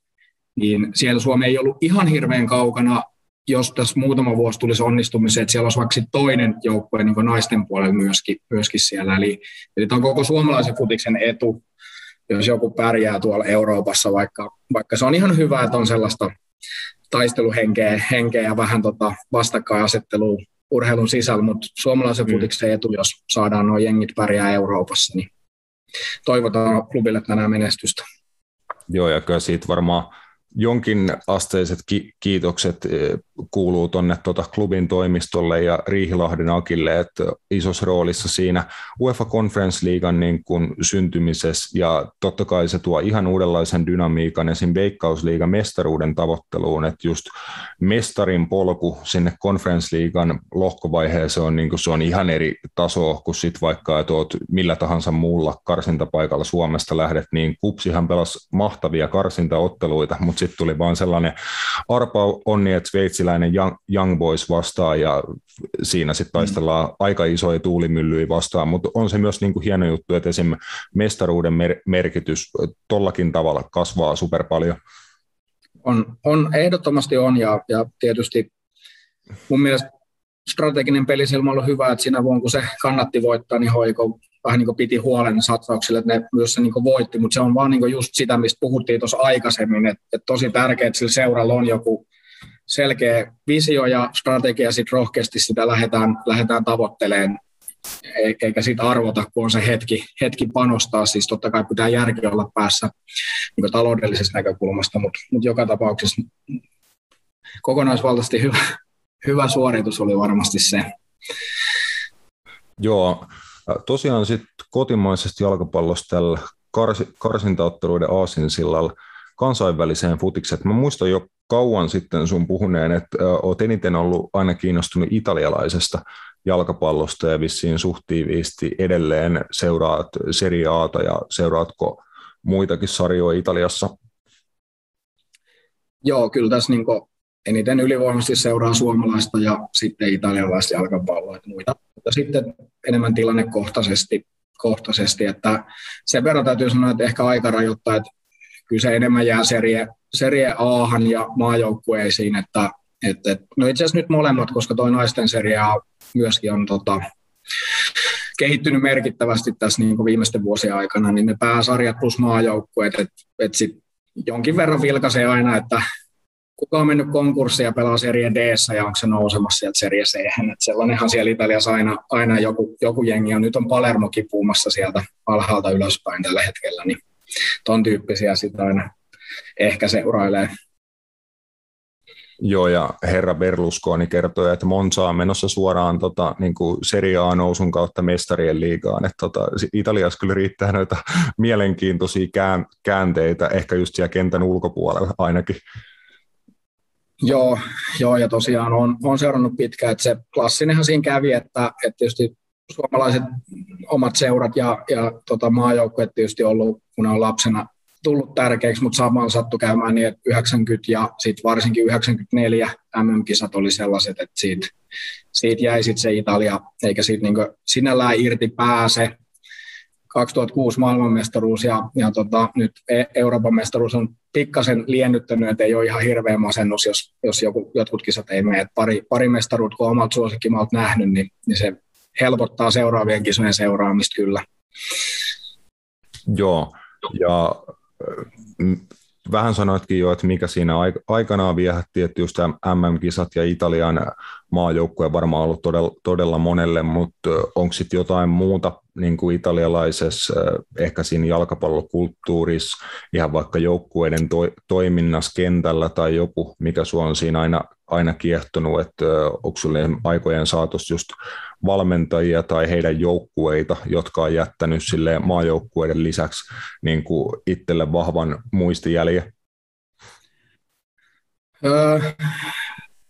Kyllä niin kuin, että moni on innostunut vaikka englantilaisesta niin kuin Valioliigasta sen takia, että se on aika vauhdikasta ollut ja on samaa mieltä, että se on usein mielekästä seurattavaa, mutta itsellä oli sitten nuorempana ja se on muuttunut tosi paljon se Serie A:n tyyli, mutta sit silloin nuorempana niin kyllä jotenkin tavallaan se taktinen puoli ja sitten se puolustamisen niin kuin osaaminen, niin ne oli jotenkin sellaisia sitten taas, että sytytti itseä ja ehkä se sellainen intohimo, mikä sen lajin ympärillä siellä on, että toki itse suhtaudun siihen kyllä osin humoristisesti, en tiedä suhtautuvatko he itse siihen kaikki ainakaan humoristisesti, mutta itse jossain määrin, mutta kyllä se intohimo, mikä sen pelin ympärillä siellä on, niin on sitten ollut varmasti se, mikä on tukenut sitä että on ollut kiva seurata sitä maata ja sitä sarjaa.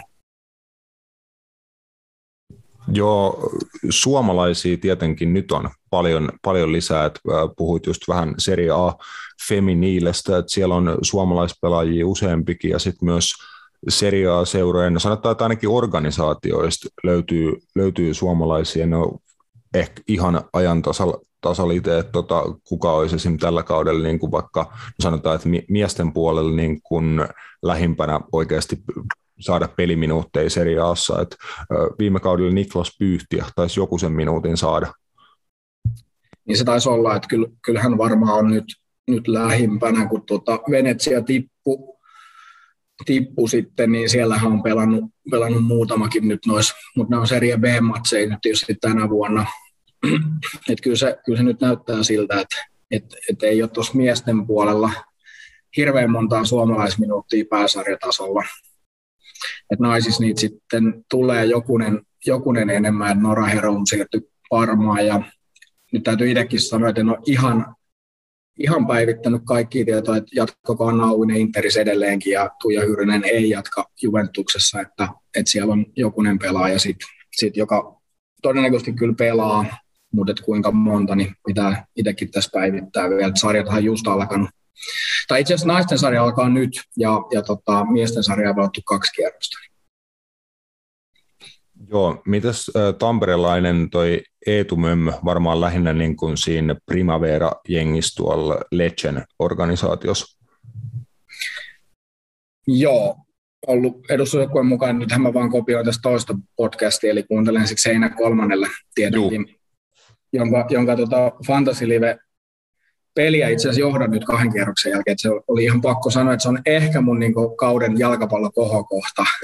Että mä panostin tähän alkuun siinä, että pääsin sinne kärkisijoille näkyville, mutta katsotaan pitkä kausi siinä jäljellä, mutta toistan sieltä lähinnä tätä tietoa, että Eetu Mömmö on ollut siinä edustusjoukkueen mukana, mutta tosiaan se sarjanousu ehkä jopa vaikeutti siihen edustusjoukkueeseen murtautumista, että joukkueet on mahdollisesti vahvistettu just sitten sen takia, että tuli nousu, jolloin sitten nuoren pelaajan murtautuminen voi olla, tai onkin sitten usein vaikeampi. Joo.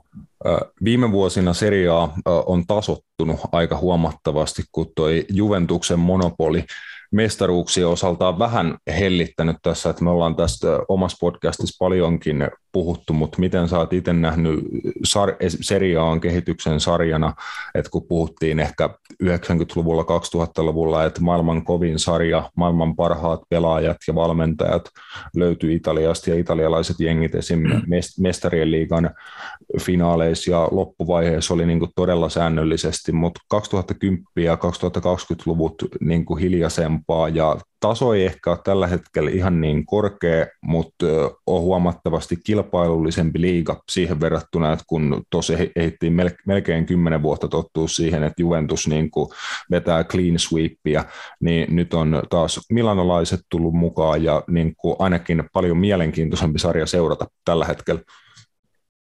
Ja kyllä se täytyy sanoa, että onhan toi niin kuin jostain näkökulmasta jo surullinen, vaikka Saksa tai Ranska, miten Bayern München ja PSG, niin ei se nyt ole oikein hyväksi lajille, että se on jo noin, ja Italia oli, vaikka Juventus ei ollut missään tapauksessa noin ylivoimainen, mutta pystyi sitten kuitenkin hoitaa sen tosi monta vuotta putkeen, niin silleen koen, että se on jotenkin terveempi tilanne nyt, ja sitten historiasta, niin siellä on ollut suht tasasta eri sarjojen kesken, jos mennään 80-70 60-luvuille, että ne on ollut, mutta sitten Italia tietysti siinä omien MM-kisojen ja sitten tämä suursuosiolajilla maassa, niin 90-luvulla oli varmaan se maailman paras sarja ja maailman parhaat pelasi siellä, mutta sitten just tällainen rakenteellinen haaste, mihin on tähän sivunut, niin ne voi olla ihan niin kuin maankin tasolla ja tässäkin niin kuin iso haaste on ollut se stadioneiden omistajuus.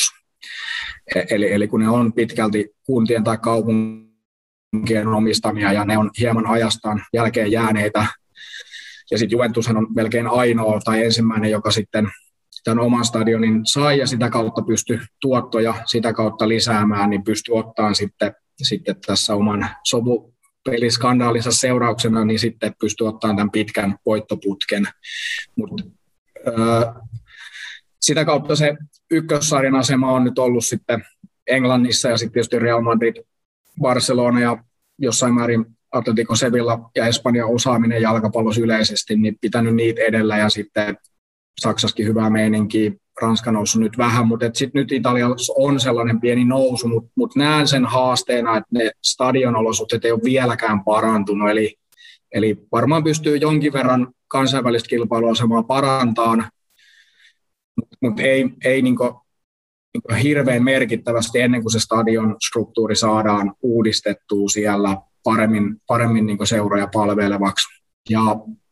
Mutta niin kuin sanoin, niin uusia omistajia useimmilla näillä isoilla seuroilla, jotka on tuodut sit pääomia, niin on tasottunut sitä kautta sarjaa. Sitä kautta se on tosi mielenkiintoinen ja sitä kautta useammalla seuralla on myös resursseja pärjätä Euroopassa. Eli nyt on kuitenkin 4 jengiä Champions Leagueassa, mikä pahimmillaan sinne ei päässyt edes kaikki 3. tai 4. jäi joskus jopa karsintoihin, mutta nyt on 4 taas mukana. Niin uskon, että pelaa joka lohkossa jatkopaikasta. Se on sitten tosi jännä nähdä, että riittääkö vielä paukut ihan Euroopan kärkeen sitten kellään. Puhutaan sitten vähän tästä kaudesta Italiassa. Tulee niin kuin kovaa tahtia kysymyksiä, niin heitä sulle 3 mielenkiintoisinta joukkuetta, ja jos niistä sitten tulee yksilöitä mieleen, olisit valmentajia tai pelaajia.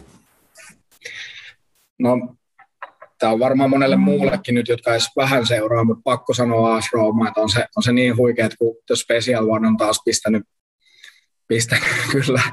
Sieltä löytyi kaulahuivia, niin kyllä Rooma on pakko sanoa, että siellä on sellainen hype, että jos ymmärsin oikein, niin harjoituspelitkin oli loppuun myyty ja sarja on aloitettu 2 voitolla ja siellä on Dybalaa ja kumppaneita painaa siellä. Et ehdottomasti hieno asia tämä joukkue pakko nostaa esiin.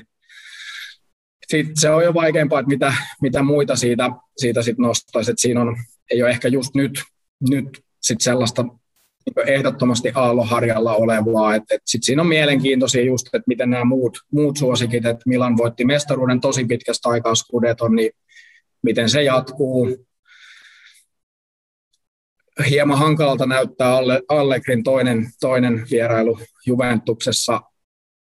On jopa riski, että onko jossain määrin pelillisesti tipahtanut niin niin kuin aallonharjalta vai onko vaan, että materiaali ei ole riittävän hyvää tai sitten ne molemmat yhdessä. Inter on sitten ehkä materiaaliltaan toinen suosikki, että Lukaku palasi vielä Chelseasta sinne ja muuten sai pidettyä pääosin kaikki pelaajansa.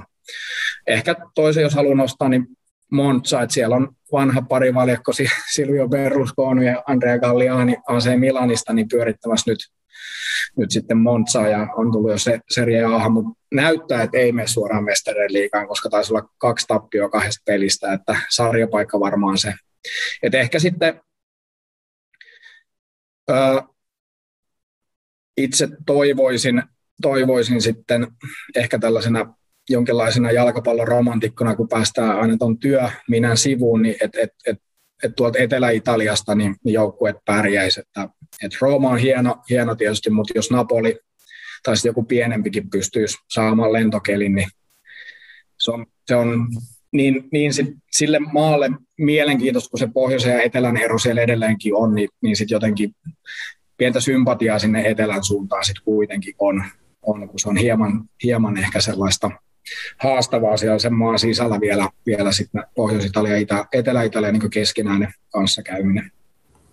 Joo, Napoli on kyllä siinä, että sympaattinen just sen oman identiteetin takia, kun edustaa just Etelä-Italiaa ja erilaista niin kuin kulttuuria ja tietynlaista niin kuin herravihaa sinne pohjoiseen päin ja niin kuin vastustaa auktoriteettia YMS tämmöistä, että se olisi kyllä hurjaa nähdä vielä joku päivä Napolin nostavan Scudettoa, että en mä tiedä voiko sitä tälleen esimerkiksi suomalais-tamperelaisen näkökulmassa, jos mun johonkin pitäisi verrata, niin se on aika lailla sama kuin jääkiekos Tampereen Ilves voittaa sen SM-liigan ekaa kertaa 35 vuoteen, niin mä odotan silloin, että täällä on niin kuin 2 viikon mellakat Tampereella, niin veikkaa, että Napolissa osataan laittaa vielä vähän paremmaksi. Joo, se oli lähellä silloin Sarrin kaudella, mutta silloin oli Juventus sitten viime metreillä parempi, että toivottavasti joku päivä tosiaan Napoli voittaa Scudeton. Näin täytyy sanoa tälleen puolueettomasti kuitenkin. Joo, tuossa tuli noin sun tärpit jo, oliko se aika lailla myös niin kuin sun ehkä top 4 veikkauksista tuli suurin osa siinä, että jos vielä on oma mestari ja top 4 veikkaus, niin sulla on about minuutti aikaa heittää. Kyllä siinä niin käy, että Simone Inzaghi ja laajin materiaali, niin Inter nousee tässä kauden aikana ykköseksi ja sitten Rooman Hurmos hyytyy sitten kakkoseksi siinä ja Napoli on kyllä niin hyvässä kunnossa, että se on siinä taustalla 3. ja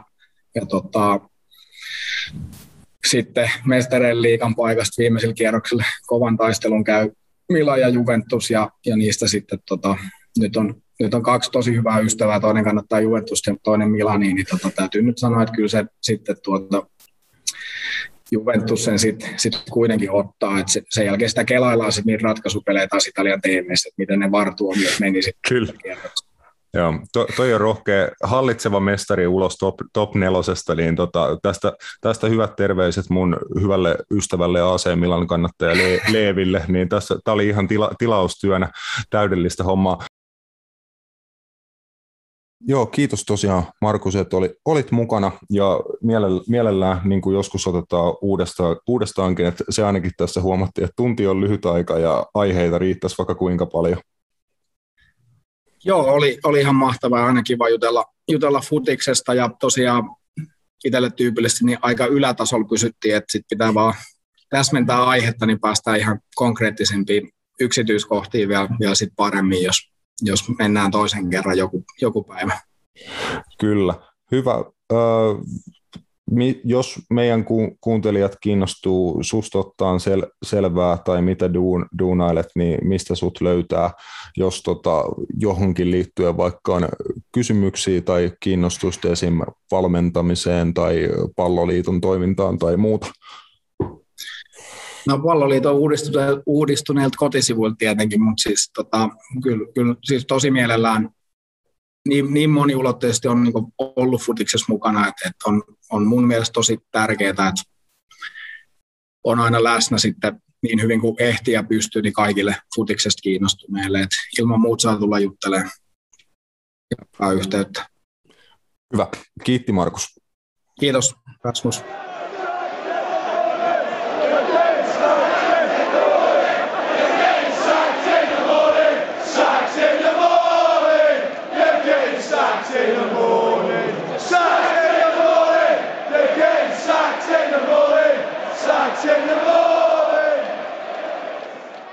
Jes, ja hypätään sitten ajankohtaisten hommien pariin, ihan uunituoreita juttuja. Mestarien liigan lohkoarvo on tuossa juuri läpikäytynä, mutta katsotaan nyt vielä Roope niin kuin live-tuloksia sen verran, että mitenkä HJK:lla tuolla Tanskassa menee, ja siellähän menee oikein mainiosti. Oletko katsonut tuloksen? Joo, johtaa 0-1. Puoliajalla kyllä, eli huikea tilanne nyt on klubi tosiaan yhteismaalein 2-0 johdossa, niin toinen puoliaika tietenkin vie aikaa, että varmasti kova duuni siellä tanskalaisia vastaan tokalla jaksolla, mutta erittäin hyvältä näyttää. Ruotsista klubiin saapunut vahvistus Malik Abubakari onnistunut maalinteos Aapo Halmeen syötöstä, että Aapo Halmeelle tosiaan onnistuminen nyt sitten HJK-paidassa maalisyötön muodossa ja myöskin Abubakarille tärkeä maali. Joo, ehkä Halme sai vähän niin kuin boostia nyt, kun oli niin kuin oikea nimi tuossa selässäkin tällä kertaa, että ei ollut se, oliko se Halem vai miksi se viimeksi oli? Joo, Halem tai Hamlet tai jotain semmoista. Toi Boris Marino oli kikkaillut siellä. Joo, siitä saatiin ihan niinku semmoista tervehenkistä huumoriaikaa, että siitä on varmaan heitä pystyt kaikki Hamlet ja Harem ja Harlem Shake ja mitä kaikkea punia tuosta halukaan heittää. Mutta. Joo, siitä on kyllä varmasti Pallo ja Pulla -podcastin juontaja ja HJK-huoltaja on saanut palautetta ja varmaan hauskoja viestejä tässä viikon mittaan siitä, mutta ainakin se ei niin kuin legendana elää. Joo, kyllä. Tietysti joku tuommoinen vastaava asia on käynyt, ei nyt ihan vastaava asia, mutta niin kuin jääkiekosta nyt niin tämmöinen, jos haluan uhrata 30 sekuntia sille, niin kävi joskus Kärppien pelissä silleen, että siellä vaihtui niin kuin 2 pelaajaa pelipaitoja silleen, että ne pelasi toisessa pelipaidolla ja kukaan ei huomannut sitä niin kuin ennen kuin ne kertoi sen julkisuuteen jälkeenpäin. Kaksi tsekkiläistä kaveria. Tämä toinen kaveri sitten voitti playoffien pistepörssin sen avulla. Ei nyt ihan samantyyppinen niin kuin virhe, ehkä se on jopa suunniteltu, tämä ei nyt ei varmaan ole suunniteltu, mutta tämmöistä hauskaa huumoria. Kyllä, mutta klubille siellä menee hyvin, 45 min saa vielä sitä jäljellä, ja toivotaan kyllä, että niin kuin Markuksenkin kanssa tuossa juteltiin tuossa vierailun aikana, niin olisi massiivinen juttu Eurooppa-liigan jalkapallo HJK:lle, ja tietenkin niin kuin kaikki askel kerrallaan myös sitä auttaa suomalaista jalkapalloa pitkässä juoksussa, niin sehän on niin kuin sitä, mitä me kaikki tietenkin halutaan. Mut lähdetään. Eikö siitä ollut se, että siinä sai, sori mä keskeytyn vielä, että siitä sai niin kuin, onko se 3 milliä, jossa päästi Eurooppa-liigaan? Siitä saa 4, tuossa konferenssliigasta saa 3. Okei, no vielä enemmän, vielä parempi. Kyllä, ne on kyllä hyviä masseja. Kyllä. Mut juu, Mestarien liigan lohkoarvontaa tuossa katsottiin livenä hetki sitten. Huomenna tosiaan sitten Eurooppa-liigan lohkoarvonta 13.00 perjantaina ja 1,5 tuntia sen perästä sitten konferenssliigan lohkoarvonta, niin saadaan tosiaan selville sitten kaikkien näiden eurokilpailujen lohkot tässä kohtaa, mutta lähdetään purkaan Mestarien liigan hommiin. Missä järjestyksessä me, Roope, mennään? Paukutetaanko maan niin kuin menee? Niin, no varmaan tämmöinen niin kuin A, B, C, D, E, F, G. Aakkosjärjestys on varmaan semilooginen, että en tiedä, onko mitään muuta oikeaa tapaa. Niin, lohko kerrallaan. Mä oon vieläkin vähän hämmentynyt koko tuosta arvontatilaisuudesta, ja kun me kerrattiin niitä sääntöjä, me ei oikein meinattu ymmärtää, että miksi jotkut joukkueet ei voi mennä toistenkaan samoihin lohkoihin, vaikka ne on ihan eri maasta ja näin, mutta siinä oli paljon kaikkia sääntöjä ja käytäntöjä, ja jengit oli jaettu kahtiin niin kuin sen mukaan, että ketkä pelaa ns. Niin kuin tiistaisia, ketkä keskiviikkoisia ja just nämä maajaot. Siinä oli paljon niin kuin sääntöjä ja sen semmoista, mutta se nyt on ainakin jo takanapäin.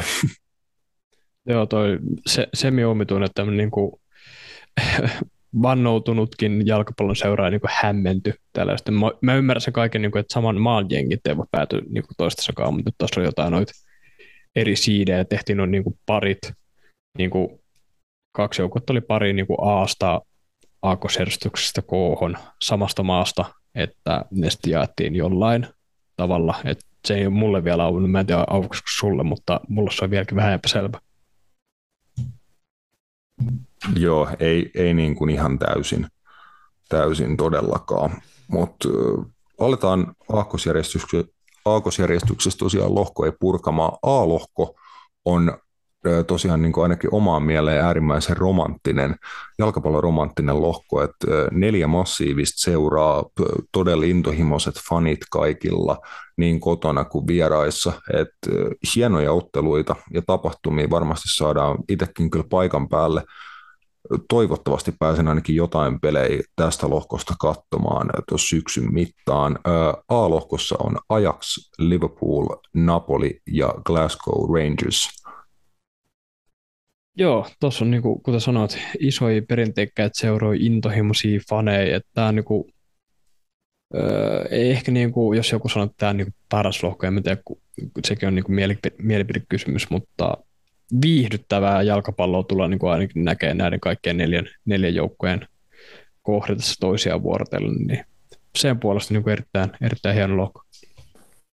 Joo, tosi mielenkiintoiset niin kun erilaisia jengejä just noista eri koreista, että Ajax oli siinä ykköskorissa Hollannin mestarina, Liverpool oli tietenkin kakkoskorin niin kuin yksi kovimpia jengejä viime kauden finalistina, Napoli kova jengi, kolmoskori ja sitten vielä Glasgow Rangers, joka itse asiassa eilen selviytyi mestarien liigan lohkovaiheeseen, kun he pystyivät tokasosassa Hollannissa kaataan PSV Eindhoveni, että siellä Rangersin hollantilaispäävalmentaja Giovanni van Bronckhorst ja hänen miehistö niin kuin tietenkin todella haipissa eilen ja hieno saavutus, että Rangers ensimmäistä kertaa vuosikymmeneen mestarien liigassa, että upea, massiivinen asia tuolle seuralle, joka tietenkin pääsi vähän eurohuumaa kokea viime kauden Eurooppa-liigafinaalissa, mutta nyt sitten niinku lisää hienoja euromatseja, vähintään niinku tuossa lohkovaiheessa.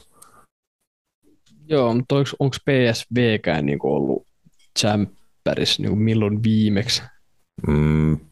Sanoisin mututuntumalla, että siitä ei ole superkauaa, kun hän on ollut. Sanoin, että on ihan varmasti ollut viimeisen 5 vuoden sisään ehkä useammankin kerran. Okei, no ei teille ainakaan niin ihan täyttä varmuutta asiasta. Yritin pelottaa nimenomaan kuuluisaa aikaa tässä nykyetteessä, mutta UEFA-sivut on rikki, koska kaikki varmuutta lähetystä vielä katsoo, mutta joo. Ei sitten siinä mitään, mutta päästään he näkemään suomalaisia tsemppärissä, se on hieno. Kyllä, Glenn Kamara ja Rangers tosiaan kovassa A-lohkossa, mutta varmasti pystyy näitä joukkueet niin kuin pelillisesti ja tulostenkin valossa kiusaan. On ihan varma siitä, että saa jonkun aika kovankin päänahan tuossa lohkossa. Toivottavasti nyt ei ainakaan Anfieldiltä ja meikäläisen viimeaikaisen jinxaustaidet tuntien, niin just niinhän siinä tulee käymään. Kannattaa oikeasti olla vain hiljaa, jos puhutaan omasta joukkueesta, niin kannattaa aina olla hiljaa. Ei, mä uhmaan kohtaloa, tiedätkö? Ei niin kuin universumilla ole niin tylsää, että se kuuntelisi mun juttuja. Niin no, sekin voi olla. Mä pidän tämän niin kuin kortin niin kuin katsomatta, että mä pysyn turvallisella teillä. Jeps, mutta joo, eiköhän sieltä sitten tule joku Ryan Kent tekee Anfieldilla hattutempu vanhaan seuraansa vastaan. Tai John Lundström, vanha FPL-legenda. Joo, se olisi komeata. Mutta eteenpäin B-lohkoon. Tasainen lohko, ei superlaadukkaita jengejä. Suosikin voi periaatteessa nimetä aika helposti, mutta mä ainakin tiedän, mitä Matias tästä sanoisi niin kuin siitä joukkueesta ja mitä vaikka viime jaksossa taas puhuttiin, niin viime kaudellakin lohkovaiheessa itse asiassa Liverpoolin kanssa samassa lohkossa olleet Porto ja Atletico Madrid on taas samassa lohkossa, heidän kanssa sitten mestarien liigaan paluun tekevä Bayer Leverkusen sekä belgialainen Club Bruges. Mä en tee, jos tuossa niinku vähän poikkean aiheesta, mutta tästä niinku arvontajärjestelmästä niin olisi ollut ehkä niinku selkeämpää, että olisi voinut tehdä se, että miten tästä saisi paljon mielenkiintoisempaa olisi, että niinku arvottaisiin, että ei samasta maasta Ja eikä myöskään niitä joukkueita, jotka ovat olleet samassa lohkossa viimeksi, koska ne on uusella niin kuin se oma suola tulee jopa vähän siitä, että nähdään näitä pelejä, mitä yleensä ei nähdä. Toki ei näitäkään, niin kuin esimerkiksi Faktiko ja Porto ollut viime kaudella samassa lohkossa, ne on nyt samassa lohkossa, niin ei niitäkään nähdä kuin sitten niin kuin 2 kertaa vuodessa, 2 kertaa kaudessa. Mutta aina tiedätkö, haluaisi jotain uutta.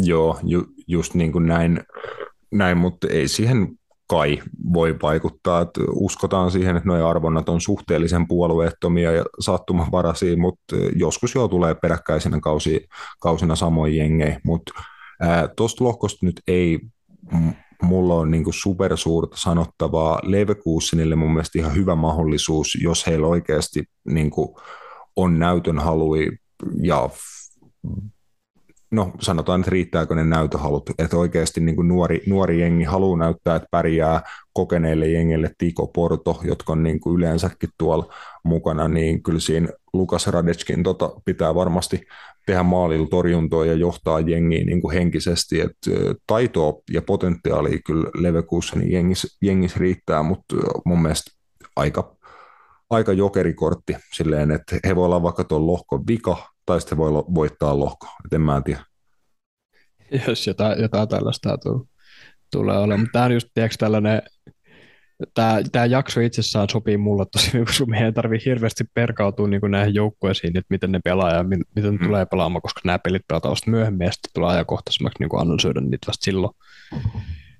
Mutta tämä on vähän tällainen lohko, että ihan mitä vaan voi tapahtua. Tämä on tuskin Bruggen nyt lohkoa voittaa, mutta silleen niin kuin nämä kolme joukkoja, ei ole mulle ainakaan, mikään sijoitus niillä ei yllättäisi mua. Vaikka Tiko olisi vaikka kolmas, niin ei se yllätä mua ollenkaan. Juu, ja Bruges ja niin kuin belgialaiset jengit ylipäätään ehkä tässä viime kausina on pärjännyt ajoittain ihan hyvin mestarien liigassa ja niin kuin Euroopassa ylipäätään, niin silleen voi hekin kyllä oikeasti aiheuttaa vaikeuksia melkein mille vaan jengille tässä lohkossa. Tosi tasainen, ehkä hieman tasapaksu lohko. Sitten on mahdollisesti niin kuin se kuoleman lohko. Toki siellä on yksi niin kuin bonusjoukku, eli karsinnan kautta tullut tsekkiläinen Pilsen, ja sitten onkin kovaa eurojättiä Inter, Barcelona ja Bayern München. Joo, tämä on hauska lahko. Tuolta tuli jo äsken kuuntelijalta viestejä meille someen, että halusi tietää, että mitä Matias on mieltä tästä lohkosta, mutta Matias nyt on valitettavasti tällä hetkellä dominoimassa treenikenttiä tuolla Tiksin urheilupuistossa tuossa ihan mun vieressä, mutta ehkä me saadaan häneltäkin jotain osviittaa asiaa tämän lohkon suhteen, mutta tosi hauska lohko.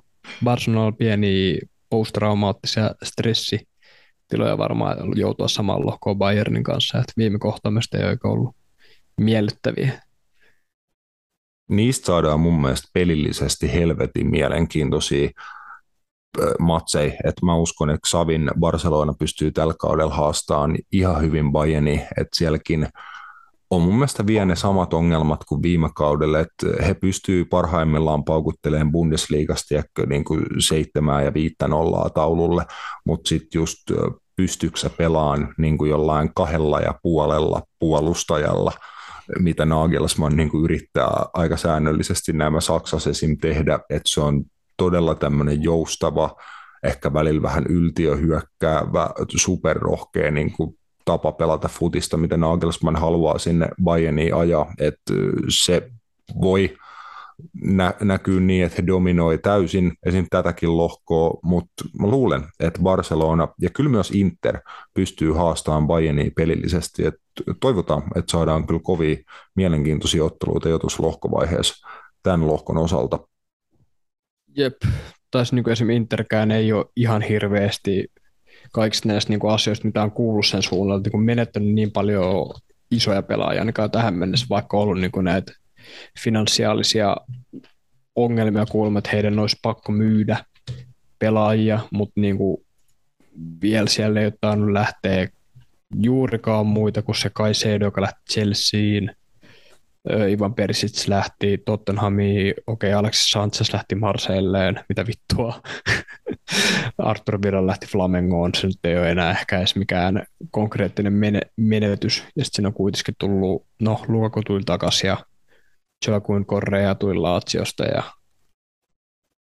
Onana tuli Ajaxista. Joo, ja Mkhitaryan tuli myös Roomasta, että ei sinänsä ole niinku ainakaan pakotettuna heikentynyt, ainakaan tähän mennessä. Et kyllä tuolla niinku haaste kyllä riittää. Ja se nähtiin myös viime kauden Liverpooliin vastaan, että sitä, siellä on niinku hyvä buugi. Joo, Inter on kyllä hyvä jengi, sen kyllä viime kaudellakin totesin kyllä. D-lohkoon sitten, nyt on kans niinku vähän samaa osastoa kuin toi B-lohko, vähän mielenkiintoisempi mun mielestä, uudempia tuttavuuksia, nämä jengit, ainakaan osa näistä niinku ei ole ihan joka kausi nyt tässä viime vuosina Mestarien liigassa ollut, Frankfurt, Tottenham, Sporting Lisbon ja Marseille. Joo, ei taida Marseille ollut ihan niinku viime aikoina pyörinyt tuolla ei ole ihan hetkeä, joo.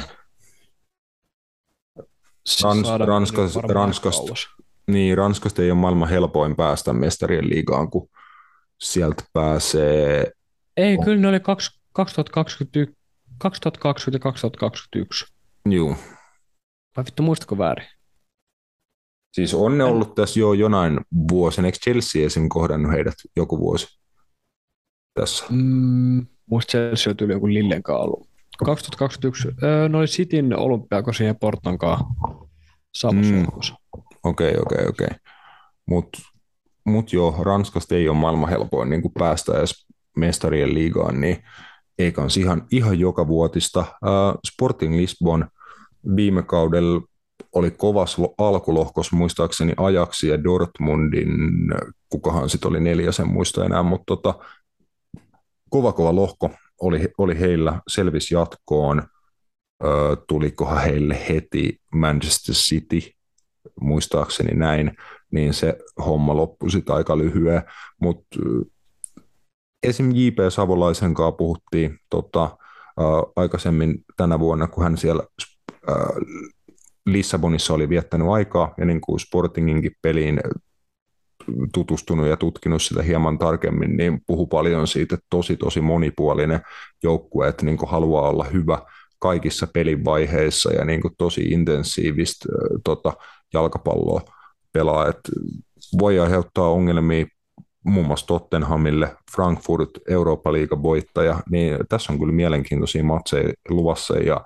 jos mä veikkaan, että kertoimen laskijat laittaa Spursin kuitenkin lohkon suosikiksi. Eiköhän. Mutta ne ei tule voittaa tätä lohkoa. Siis tää niinku, niillä ei ole paljonkaan niinku voitettavaa, tai toki niiden pitää päästä jatkoon, mutta se vanha sanonta, että tässä on niinku enemmän hävittävää kuin voitettavaa, koska tässä voi olla tuossa niinku aika ruma kasvojenpesuvaihde, että jos ne tästä pääsee jatkoon, niin se olisi vaan niinku, no, lievästi noloa. Mutta mä uskon, että se mahdollisuus tässä niinku on siihen, että ne ei välttämättä oikeasti pääse jatkoon, koska Spurs joutuu nyt niinku pitkästä aikaa, just ne oli finaalissa pari vuotta sitten, mutta niinku kamppailee taas niinku sen Euroopan rotaation kanssa ja Valioliigassa ja pelata kaikissa kilpailuissa, kaikilla korkeimmilla stageilla, niin se tulee aiheuttaa niille kyllä niinku jonkinnäköisiä ongelmia, kun ei ole kuitenkaan ihan niin leveä skuodi, vaikka onkin ollut niinku kiireinen siirtoikkuna, mutta se ei tule toimimaan kuitenkaan niinku ihan millään pikajuoksumoodilla. Joo, sitten uudet kaverit adaptoituu tuohon joukkueeseen ja näin poispäin. Niin tässä on mahdollisuudet semmoiseen niinku D-lohkon yllätykseen, että Spurs ei välttämättä mene jatkoon. Toki ne on niinku suosikki, mutta mä en pidä niitä semmoisen niinku 50% suosikkina voittaa tuo lohko, että se on enemmän silleen, että ne 30% ne voittaa tuon, mutta sitten siinä on sama 30%, että ne voit tippua. Mutta tuossa ei kyllä Tottenhamille ole yhtään helppoa ottelu. Ne on kaikki tosi hyviä joukkueita. Että voi he ihan hyvin, niin kun, heidän pitää pelata tosi hyvin, jos he haluaa voittaa. Joo. Jos he ees haluaa jatkoon, saati jos he haluaa voittaa tämän lohkon, niin heidän pitää pelata kyllä tosi hyvin.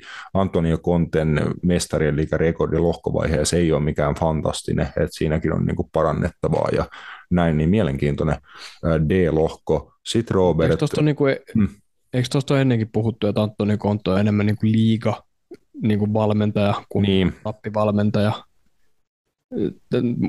Jotain muistan, että tällaista on niinku ollut ennenkin tapetilla, mutta en sano ihan varmaksi. Siis joo, on tuosta ollut puhetta just toisen niinku hänen rekordi, että onko se, että Konten jengit on kerran päässyt niinku mestarien liigan lohkovaiheessa jatkoon? No sitten tämä kyllä niinku tarina pitää kuutinsa, että se ei ole kovin hyvä rekordi. On kuitenkin valmittunut sen verran suureen joukkueeseen. Kyllä, eteenpäin sitten E-lohkoon. Siellä Robert, teikäläiselle mielenkiintoisia matseja katsottavaksi Chelsean parissa, kun vastassa on Dinamo Zagreb, Salzburg ja AC Milan. Siis on mennyt 23 pitkää vuotta, että Chelsea on viimeksi kohdannut AC Milanin, niin tämä tuli niinku itselle tällaisena, että miten mä haluan usealla niinku alkulohkovaiheelta. Mä yleensä oletan, että Chelsea menee jatkoon. Se on vaan tämmöistä niinku ylioptimismi, krooninen kusipää minä, mutta hauskaa nähdä niinku näitä kohtaamisia, mitä niinku harvoin näkee, niin tässä on yksi sellainen. Ja vuonna 1999 ne on kohdannut. Juu, siellä on ollut varmaan ihan hiittiset avauskokoonpanot jossain. Chelsea AC Milan vuodelta 1999. Tiedätkö sinä, mikä on niin kuin eka asia, mitä mä aloin tarkistaa? Kokoonpanot. Se, että onko Mikael Forsell pelannut siinä ottelussa. Itse asiassa mä löysin jo. Ei löydy. Täällä on vittu huhuh. Milanilla on kuin seppoja täällä kentällä. Maldini, Gattuso, Leonardo, Ambrosini... Sergino Shevchenko vielä Milanin paidassa. Ai helvetti. Sinä vaikuttaa, että täällä on ollut joku alkulohkon viimeinen ottelu, että täällä pelataan, että molemmat on jatkossa ja molemmat on leputtanut kavereita, koska sen kentällä on niin kuin, Baba Juaro, Petrescu, Tour Andre Flo. Tour Andre Flo on legenda. Joo, on, mutta siitä niin kuin ei se... On täällä niinku jätetty kovia seppiä niinku pois kentältäkin niinku molempien toimesta. Mutta joo, no siis Chelseallähän on ollut puikoissa vanha kunnon Thinkman, eli Claudio Ranieri. Jep, ja vittu assistant manager on vittu Ray Wilkins. Kova ajoa. Kyllä Forsellkin on hei ollut tuollaan Chelsean vahvuudessa tuolla kaudella. Joo, mutta ainakaan niinku... Mitä peliä mä tässä katon? Niin... Eikö hän oli itse asiassa lainalla tuolla kaudella Crystal Palaceissa, jos puhutaan kaudesta 1999-2000? Joo, kyllä. Just se. Joo. Lainalla on Miklu silloin ollut, mutta ihan vähän eksyttiin aiheesta. Vain vähän. Sanana hyvä. Joo. Mitä viboi hei E-lohkosta?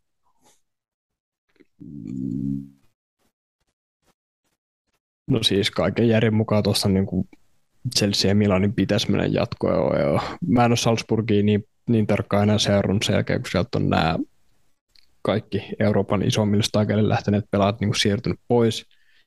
Toki Red Bullin organisaatiossa on niin semmoista virkistävän oloista jalkapalloa, se konsernista niin kuin eri asia kyllä, mutta mä en oikein näe mitään muuta lopputulemaa kuin, että nämä kaksi isoa menee tästä jatkoon.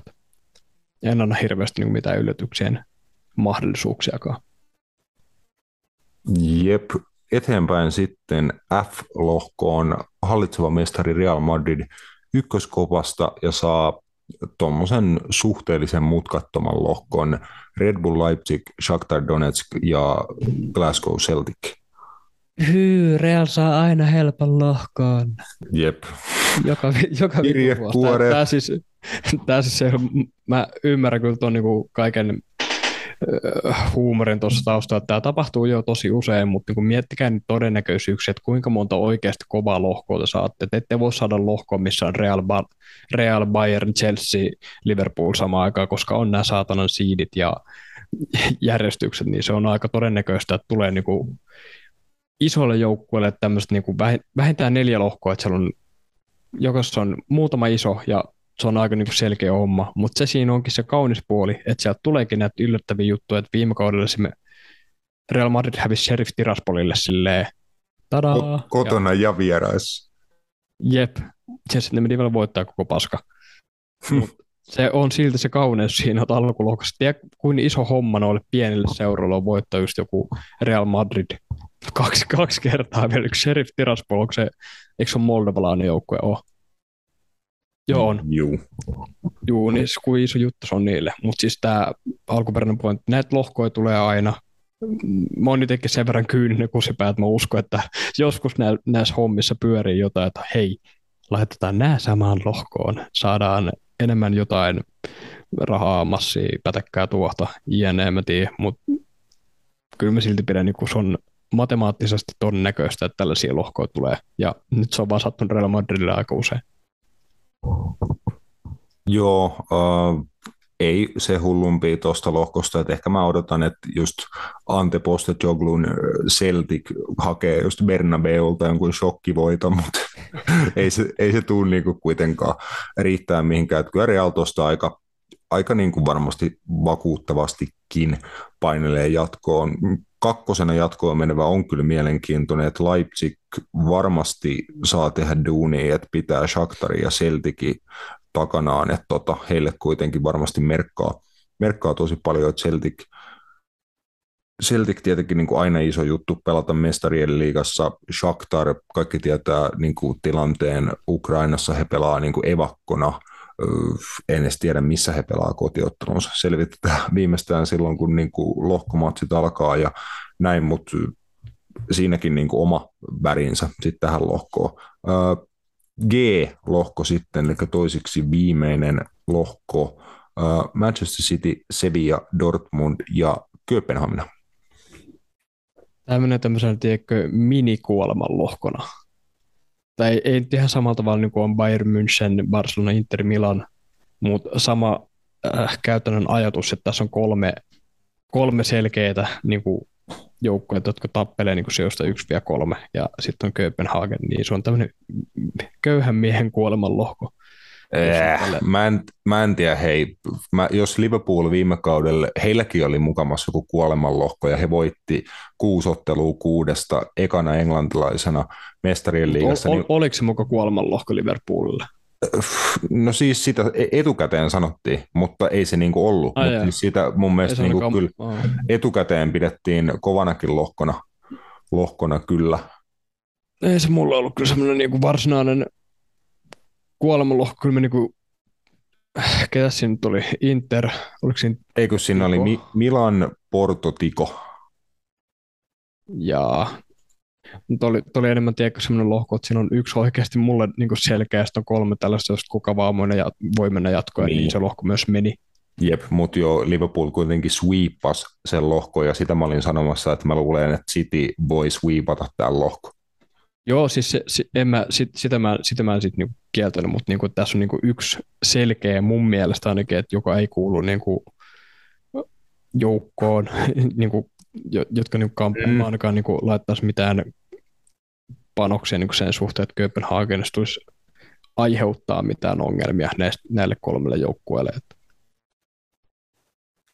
Niin ikävältä kuin se kuulostaa, ja mä haluaisin romantisoida niin paljon jalkapalloa ja uskoa niin kuin yllätyksiin, mutta mä oon myöskin täysin realisti ihminen, loogikko, niin se on tämän, en näe niin kuin sen tapahtumaan. Joo, ei varmasti pelillisesti suuria mahdollisuuksia Köpikselle, mutta tietenkin tanskalaisille tuo lohkopaikka merkkaa massiivisesti, ja kyllä Tanskassa tulee hyviä futisjengejä, ja voi olla, että pystyy Sevilla ja Dortmundia haastamaan. Tietenkin, jos Tanskassa tulee aikainen talvi, niin vittumainen vierasreissu sitten joskus siinä lohkon niin kuin loppuvaiheessa. No okei, tietty, niin kun, näähän pelataan niin kun ennätystahtia nämä vitun lohkot läpi muutenkin, kun on noi ennen MM-kisoja alkuun pitää saada lohkovaiheen pakettiin. Jep, kohta alkaa tuoda sitä, että pelataan 4 ottelua viikkoa ja jengi kuolee vittu joka pelissä. Fyysisesti siis ei oikeasti, mutta tää on tätä. Joo, varmasti siis on ihan mahdollisuus, että pystyy kiusaamaan, kun sitten ikävä lähtee pelaamaan Tanskaa vieraspeliä sille, että siellä on joku -2 astetta marraskuussa, niin. Mutta tuskin no, ilmastonmuutos. Jep, tulisi Suomeen, niin olisi oikeasti pakkasta ja sitten olisi tekonurmi. Tulisi pelaa Ropsia vastaan. Joo, se olisi nättiä. Mietin nyt Real Madrid Rops. Ois upea rollos. Jep, joulupukki kävelee siellä kentällä. Jep. H-lohko sitten vimoisena.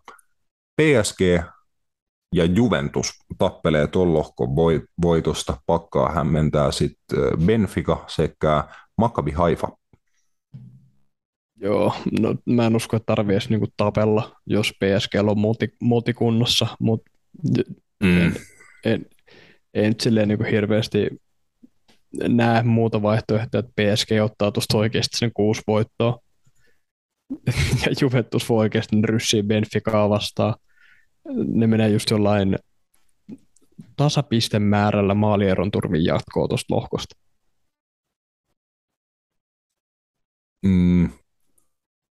Juventus. Joo. Se voi olla, kyllä nyt niin pitäisi riittää jo laatu tuosta paineen, mutta kyllä Benfica on, veikkaan, että on paha vastustaja Juventukselle. Se voi hyvinkin olla. Mä en oikeasti rehellisesti tiedä yhtäkään pelaajan niin ulkomuistista. Eikö Juventus ollut viime kauden lohkossa ihan säkki, mutta sitten ne just voitti Chelsea? Ne itse asiassa saattoi jopa voittaa lohkon. Joo, siis siinä oli joku semmoinen, että ne oli ihan säkki, mutta niin kuin Chelsea sössi sen lohkovoiton niin kuin, tai jotain. Mun mielestä siinä oli joku tämmöinen. Joo, siis ne voitti Chelsean ekas pelissä ja sitten Chelsea rassasi ne. Joo, se oli semmoinen täysbussi. Federico Chiesa painaa yksin läpi vastahyökkäyksestä ja tekee maali. Ja sitten Chelsea tuli tokaa peliin, rassasi ne ihan täysin. 3-0, sen jälkeen alkoi koko Chelsea alamäki, mutta joo, se meni just jotenkin tolleen. Ai vittu, onhan tuolla niinku ihan seppoja tuolla Benficassa, mitä helvettiä. Se on Julian Vertonghen, Otamendi. Mitä? Eikö Julian Weigl siirtynyt johonkin? Siirtyykö? Mulla oli tämmönen muistikuva Bundesliga-ennakosta. Mulla se ainakin näkyy, että se olisi niinku täällä Transfermarketin mukaan Benfican kirjoilla. Okei, voin olla väärässä. Ei ole massiivisen oleellista, mutta siis joo, Benficalla on hyvä jengi.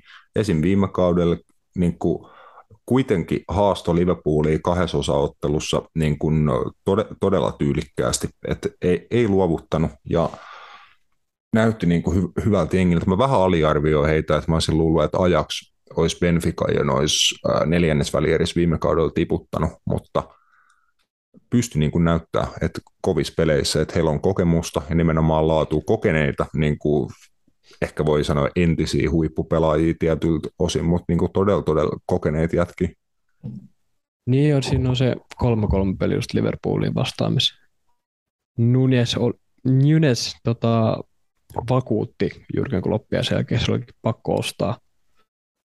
Ketä se nyt tuli niinku oikeastaan korvaamaan se? Tai tuli kukaan? Ketä se on niinku nykyään hyökkääjillä? Se ei enää edes ole sitä Haris Seferovicin serbihyökkääjä, joka siellä oli kauan. Siellä on Jaremtsuk ja Gonzalo Ramos. Ait. Ja Rodrigo Pinho. 31, no ei. Ehkä ne on noin 2 ekaa. Ei enääkään tullut niinku ketään varsinaista niinku korvaajaa, suoraa korvaajaa. Niin, ne otti vaan sen, mikä joku 80 €. Joo, eikö tuli joku Peter Musa? Joo, ei sen epäätään mennä ihan paskalätinen. Hyvä, näin se näyttää vahvasti menevä, mutta hei siinä niin kuin ensipurasu mestarien liiga lohkovaiheeseen tietenkin paremmin sitten hommasta kiinni, kun pelit alkaa, niin ennakoidaan sitten matsi kerrallaan tietenkin tuttuun tapaan, mutta koska me sitten aloitellaan niiden parissa, se on niinkin pian kuin 6. syyskuutaan ensimmäinen pelipäivä tiistaina ja sitten siihen heti, mitä vittua? Joo, 6. päivä on tiistai. Joo, ei mä vaan sekoisin täällä Flashcore jonkun tämän kanssa, että miten nämä ilmoittaa. Täällä on kaikki nämä pelit laitettu tälle samalle päivälle. Tämä on aivan sekaisin. He ei ole ehkä vielä ehtinyt säätää tätä kuntoa, en mä tiedä. Mutta joo, 6. päivä tiistaina alkaa homma Mestarien liigan puolella. Huomenna tosiaan sitten Eurooppa-liiga-arvontaa.